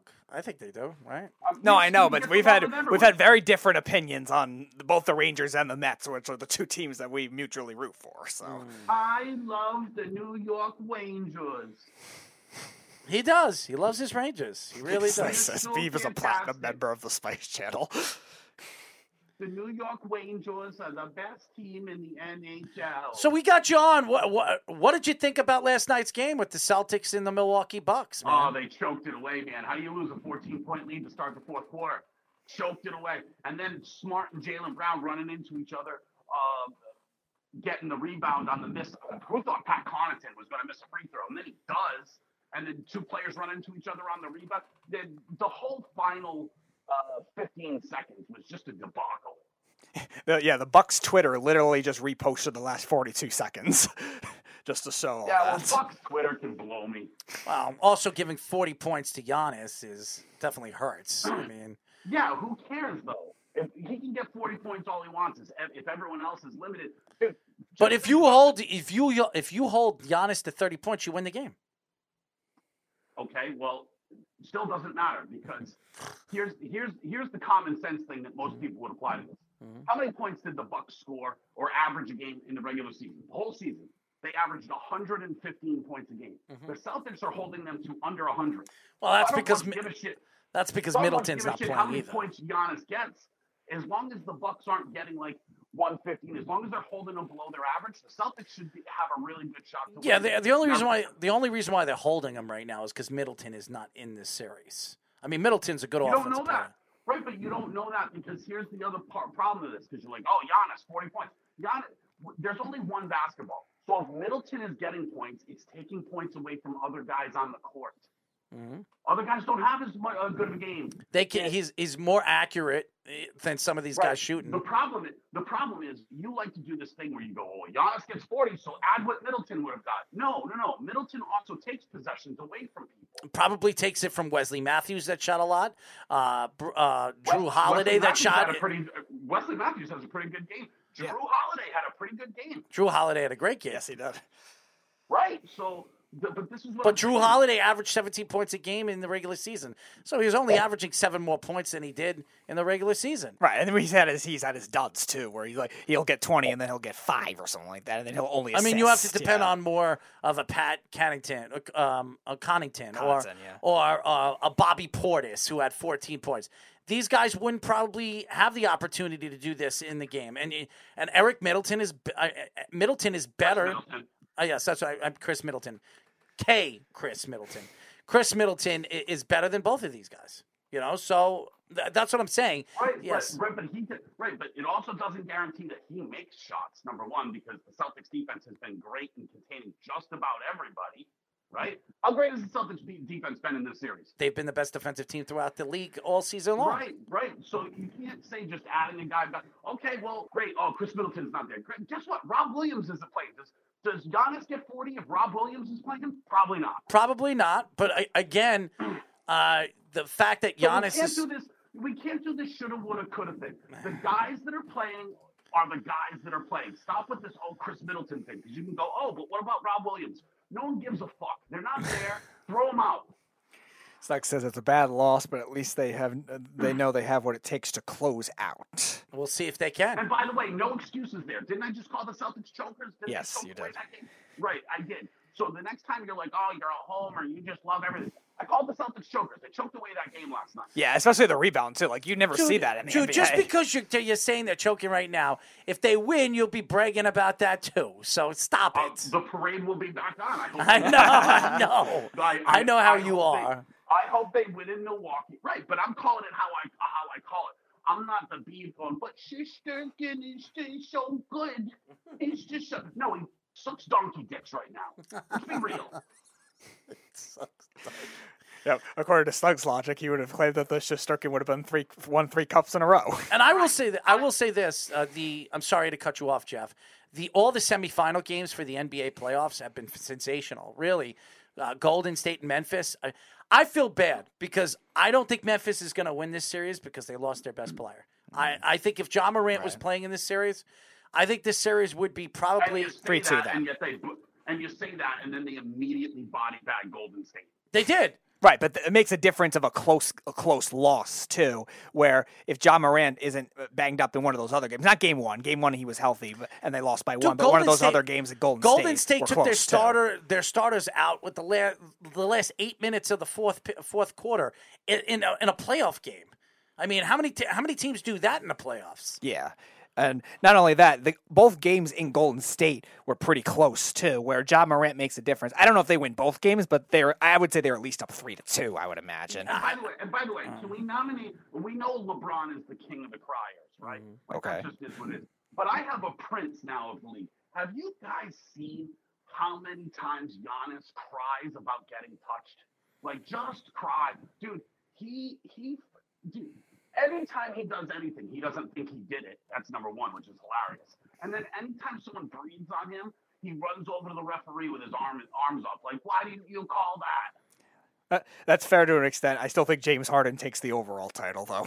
By the way, congratulations congratulations to Miami for eliminating Philadelphia. They're on to the Eastern Conference Finals.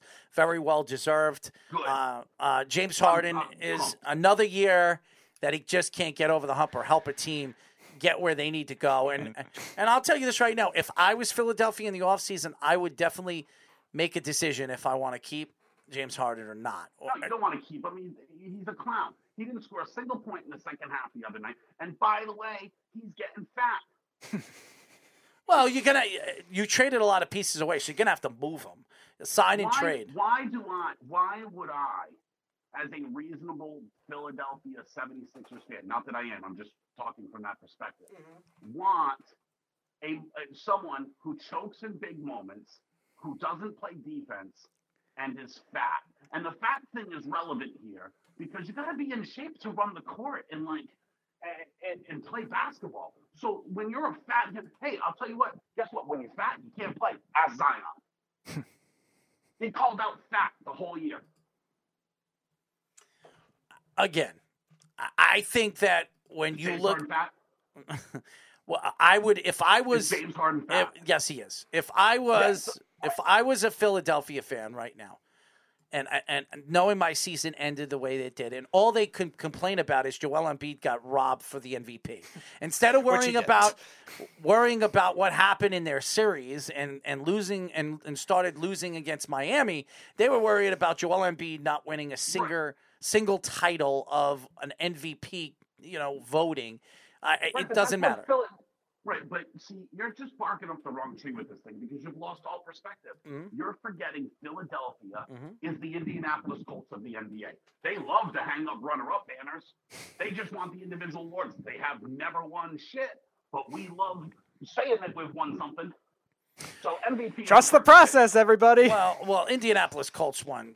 they have Super Bowls, okay? So it's uh, a... No, no, they have Super Bowl. Yeah, they have Super Bowls. I mean, Johnny... Oh, one. Super Bowl. Didn't they one. win? Didn't... They won only one with Peyton Manning, and then they won one with Johnny Unitas. Johnny Unitas, so they have two. As the Baltimore. Yeah, that doesn't count. That was before they allowed the rest of the league to play. Oh, stop. No, that was actually the year. That was the year after. They the, still won the, one. The merger. That's, that's that was like, the first year after the merger. When was Philadelphia? When did Philadelphia win a championship? The Sixers' last one was with Doctor J. That was eighty-three, I think. Yeah, long time ago, forever ago. They've never won anything. No one watching this team now knows that they've won anything. I mean, so, all the people, all the people that saw that team win, they're all dead. That's how. how that's how nineteen eighty-three. I don't know about that, but yeah, I get your yeah, point, no. Jeff. No, anyone that saw that team play, they are all dead. Because if you've ever been to Philly, a violent town, they pull Oh, yeah. yeah. What was the riot back then? Who knows? Look, it looks like Saint Louis is going to eliminate oh, yeah. Minnesota. Oh, my God, so. yeah. Wow, four nothing now. four nothing going into the third period. There's one minute and twenty-four seconds left to the second. So uh, I think uh, Saint Louis is moving on. Could you imagine it's Saint Louis and Boston again in the in the, in the championship, in the N H L championship, Stanley Cup championship? It would, be, it, would, it would be over for them. It wouldn't even be close. Do you know why? Why? Everybody loves Swayman. Everybody loves Swayman. I think it'll be a good Sway, series. Swayman, Swayman is the new Bennington. He's just going to be that. Just run with that's it. Right. That, that's right. We got to get we got to get that tall, freakish dude and the old couple that played Ray Romano's parents. It's going to be the same as everybody oh, loved God. Raymond, except without Ray Romano, it's going to be Jerry Jeremy Swayman with that idiot brother and oh, the old God. lady mom. Everybody loves Swayman. Well, we we all know you like uh, Seinfeld, so. Love Simon. Love Simon. I know you Seinfeld, do. That's not everybody loves Swayman. Everybody loves Swayman. What is what did Snug say over here? Uh, it's not coming up for me. Ask Jim Irsay about have uh, have giant bags of opioids.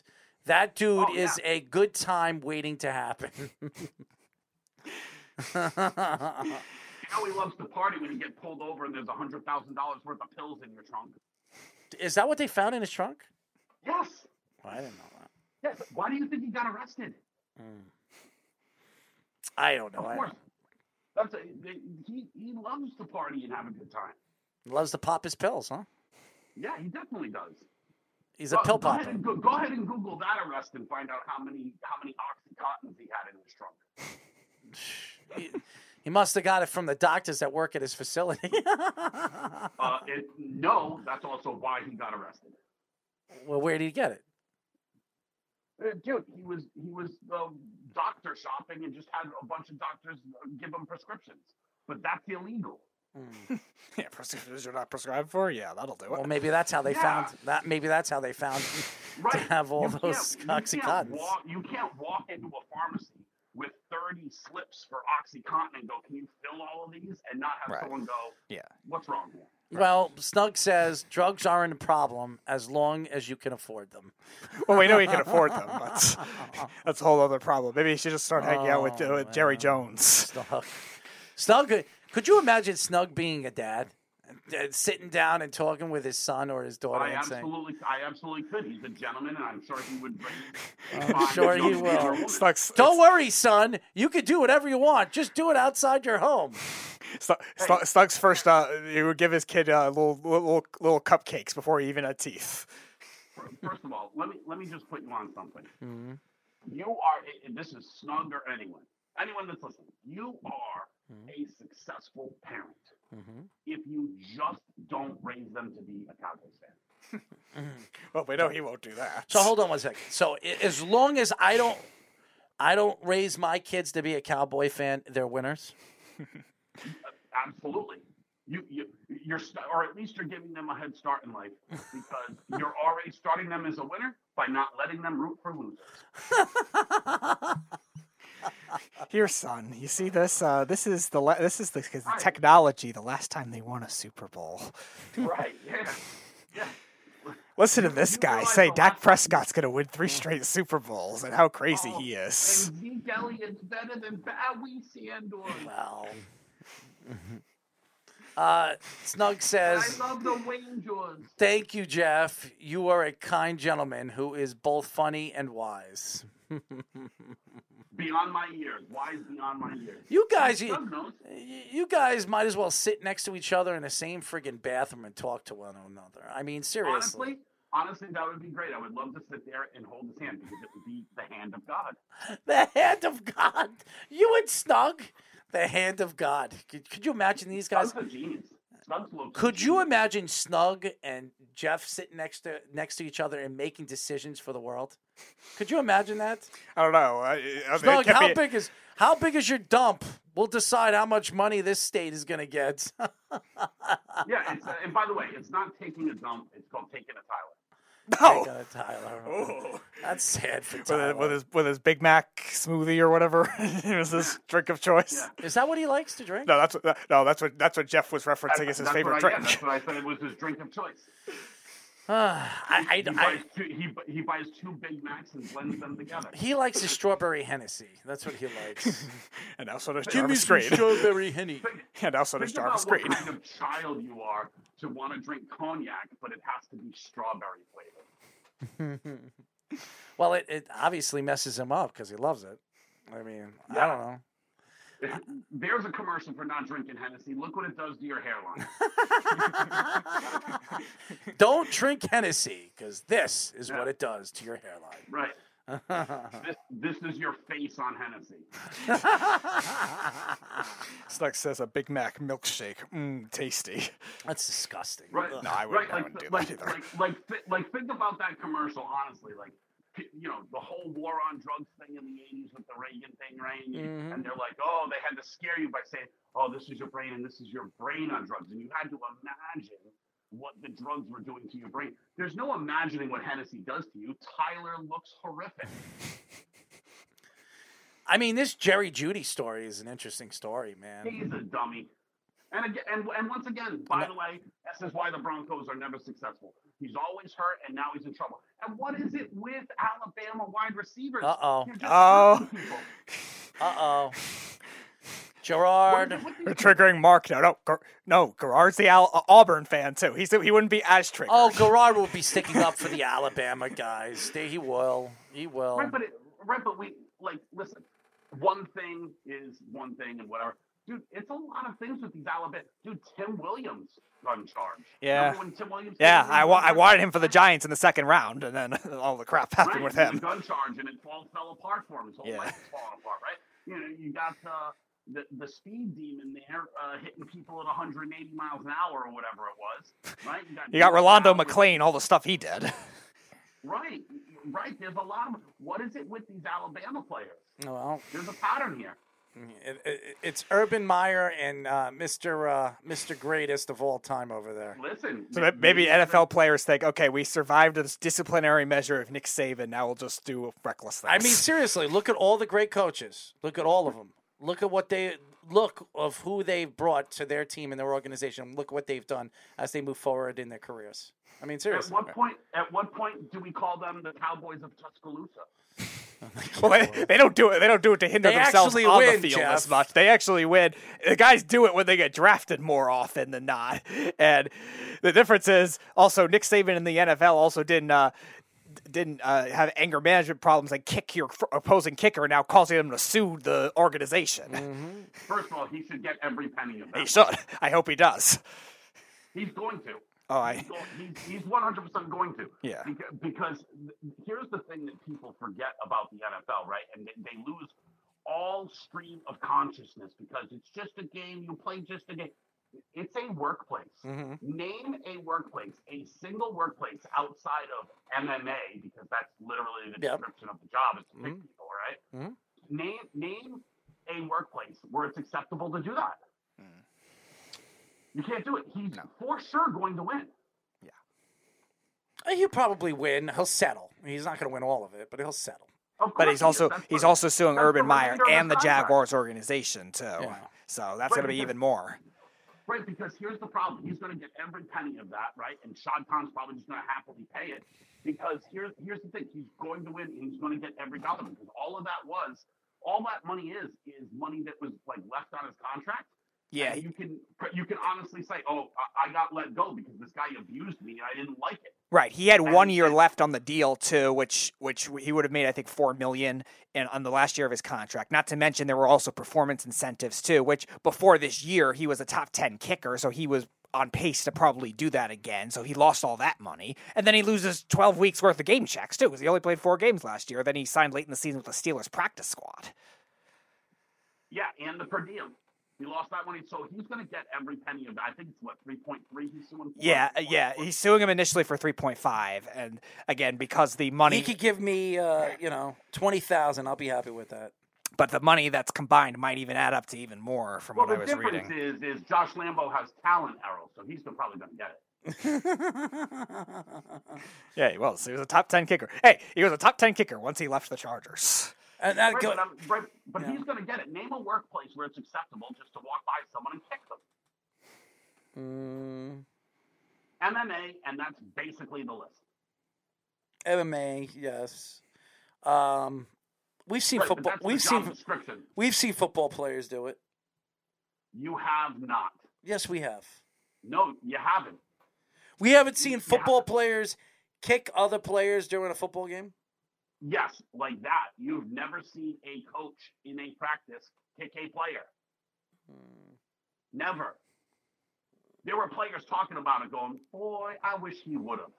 Because, they, dude, go look at the Shannon Sharp thing. Shannon Sharp did a whole thing where he's like, dude, you, you kicked me. He's like, I'd have beat the shit out of the coach.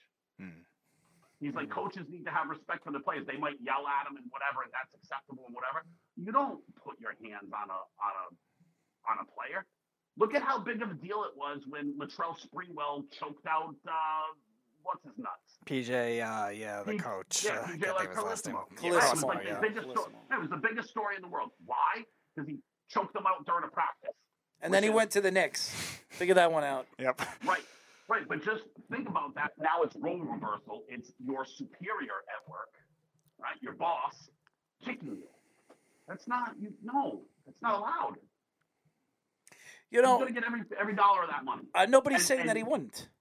Right. And you're like, oh, but have we seen players kick other players during games? Yeah. Yes, you're we not have. Even, like, you're, right, we have. But you're not even coming close to, like, what actually happened. You're comparing apples and oranges.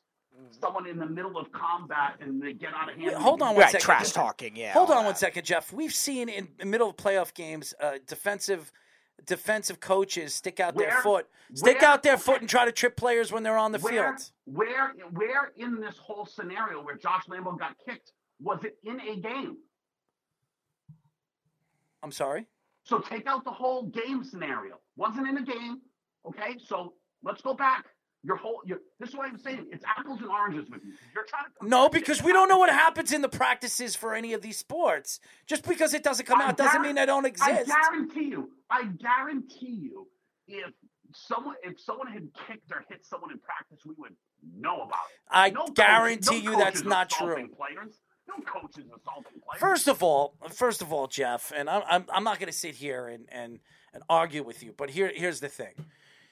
Just because a, a, a coach kicks a player doesn't mean that the other player thought that it was him being aggressive and trying to hurt him.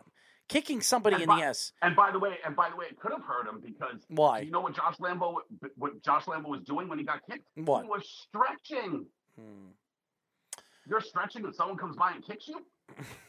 Right. Listen, Jeff. Uh, again, it's it's all here he said, she said type of thing. You don't know what the truth is. There's no video on it. Nobody's. There's no video that that's. I mean, there were other there were other, play, there so were other players. So what? So what? They said they kicked him, but maybe they, they could have said it was a love tap. Maybe he was just kidding around. They were playing a joke. They were playing a joke on each other. There could yeah, be a not, lot of things. There could not, be a not, lot of things not, that have been said. Not with not with what he said as he did it.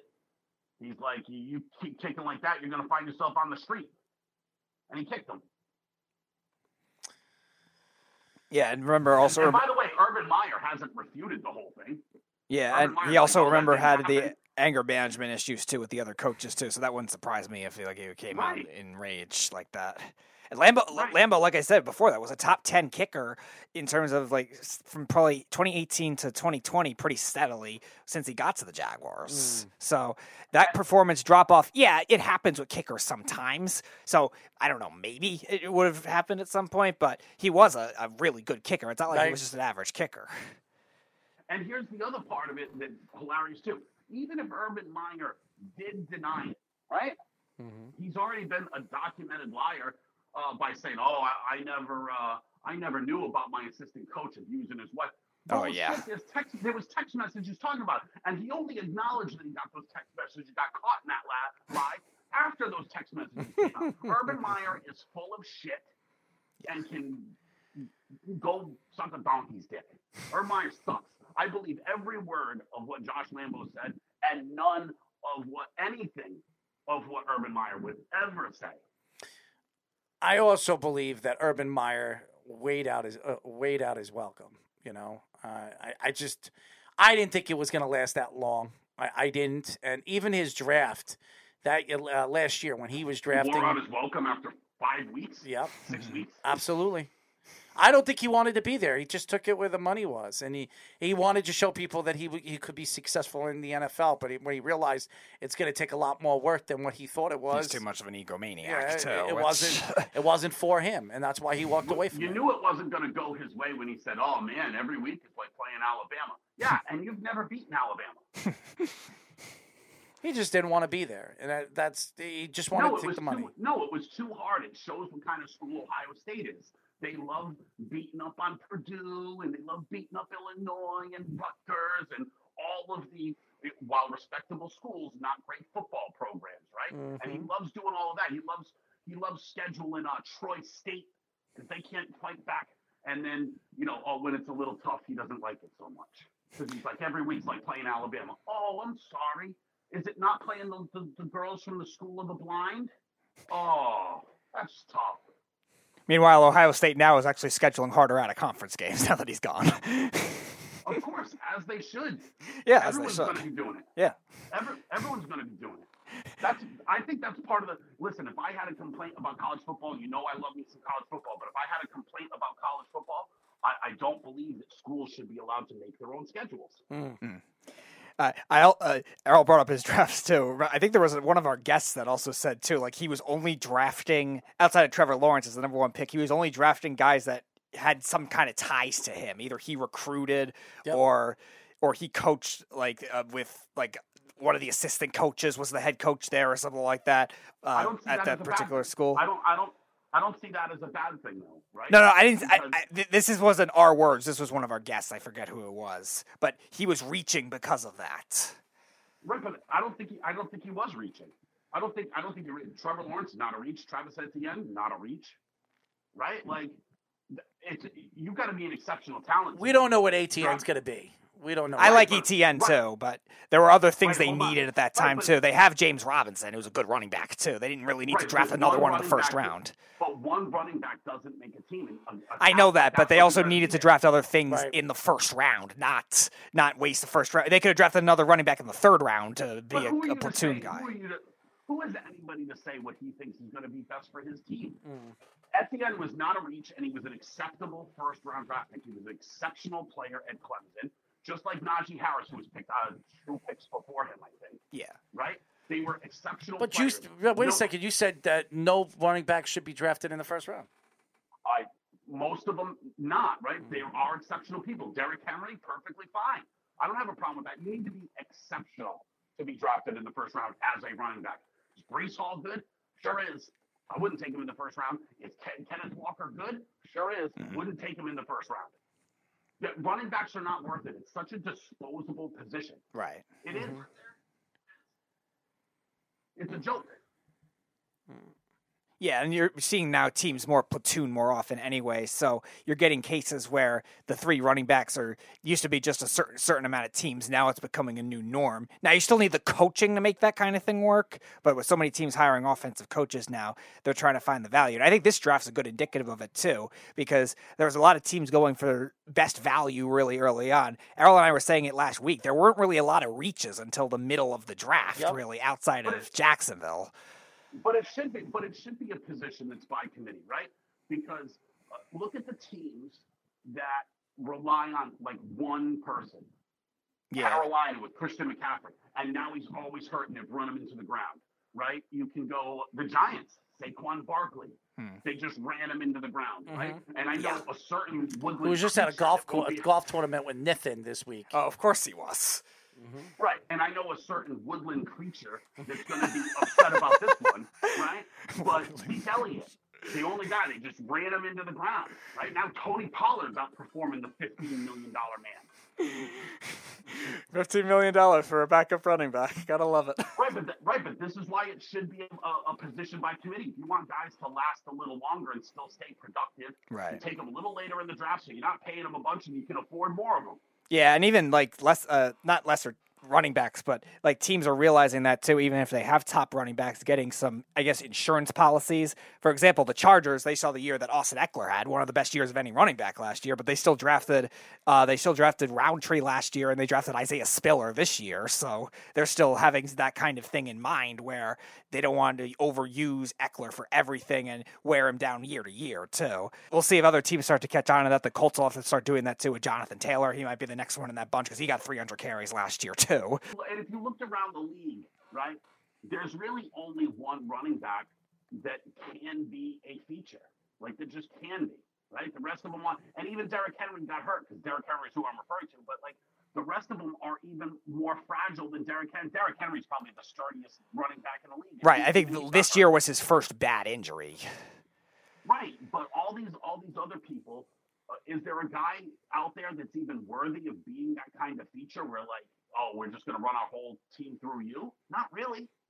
Yeah, and there's nobody that has, like, ultra durability right now that you can right. judge that on. We thought that with, with Christian McCaffrey. We thought that at certain points at certain points with Zeke Elliott. Zeke Elliott really wasn't injury-prone. The last two, three years with Christian McCaffrey, how many games has he played? Yeah, no, he's barely played. And I, he, the first year they were really contending, so Matt Rule wasn't rushing him back. But last year when they were kind of contending for a while, they still didn't bring him back, and that, that has something to do with that kind of injuries, those kinds of injuries adding up. But even guys that weren't previously injury-prone in the past now, too, are getting it earlier in their careers. And look at somebody like Dalvin Cook, too. Dalvin Cook fell in the draft to the second round because of his injury concerns. I don't think he had any premature premature injury issues that nope. people were red flagging him on.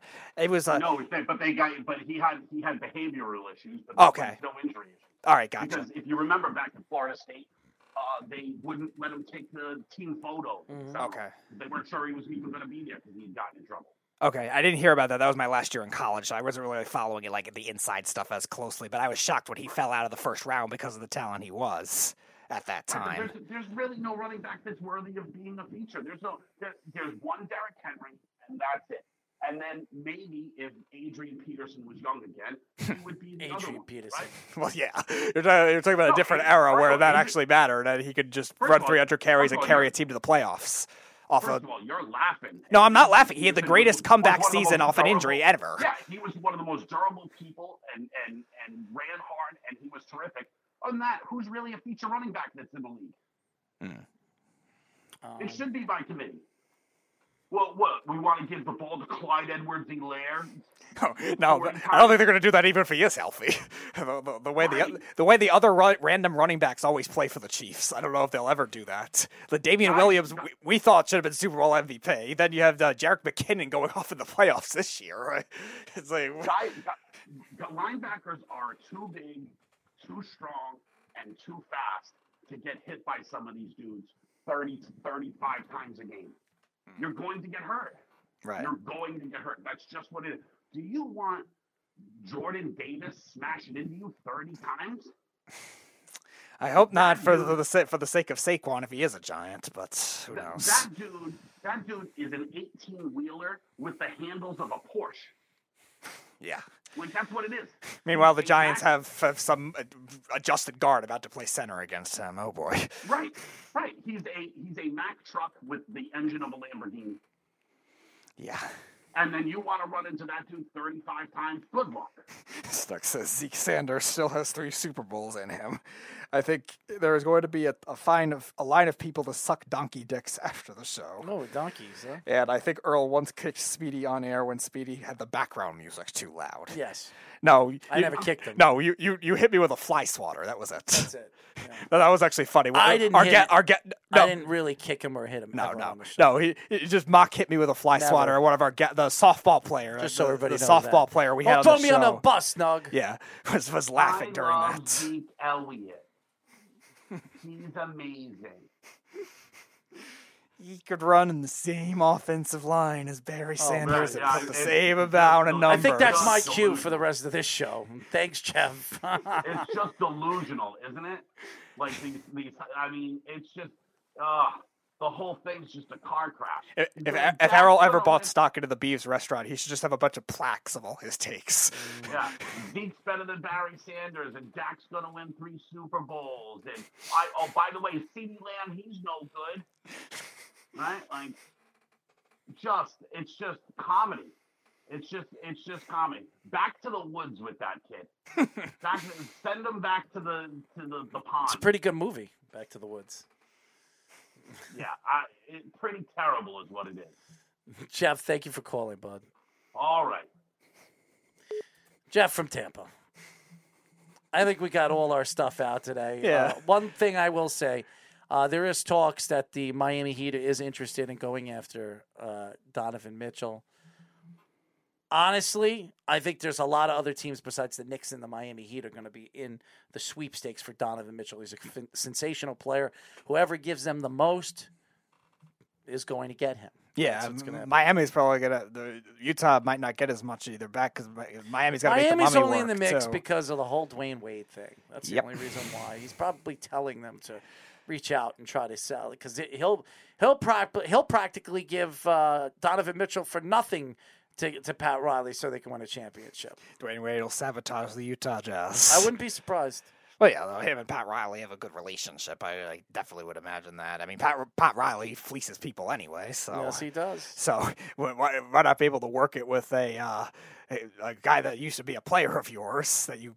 I, he didn't coach, but he was an executive right. for. Mm-hmm. Yeah, he's going to make that kind of thing work in a heartbeat. Yeah, so yeah, uh, front office of Utah, don't let him, don't let them sway you in that case. There will be better offers from the Knicks, and yep. I imagine a lot of other teams, a lot of good young players too, that maybe are trying to make that leap. It probably will be in the Eastern Conference though, so you were looking at maybe Cleveland, Toronto, teams like that that have a lot of young talent that could make that splash move, that have young pieces to trade. That's it for our show, ladies and gentlemen. Uh, we will be back next week, Tuesday and Thursday. Uh, listen to the Weekend Crunch on one oh three point nine, the L I News Radio Network at seven p.m. every single Saturday. If you don't live over here, go to iHeartRadio, and you can listen to us on one oh three point nine F M. Um, Speedy, uh, thank you to all the fans for uh, keep tuning in. And uh, I want to apologize. We were supposed to get uh, Chris DeBacker on. I don't know what happened to him. We'll reach out to him. We'll get him yeah. on for sure. Thank you to Ryan Holmes for joining us. We really appreciate everything. And keep listening to us. Keep tuning in to us as we move forward with our show. Until then, this is Errol Marks and Speedy P D saying good night. We'll talk to you then. Good night, everybody. You're, you're, you're listening to the Worldwide Sports Radio Network.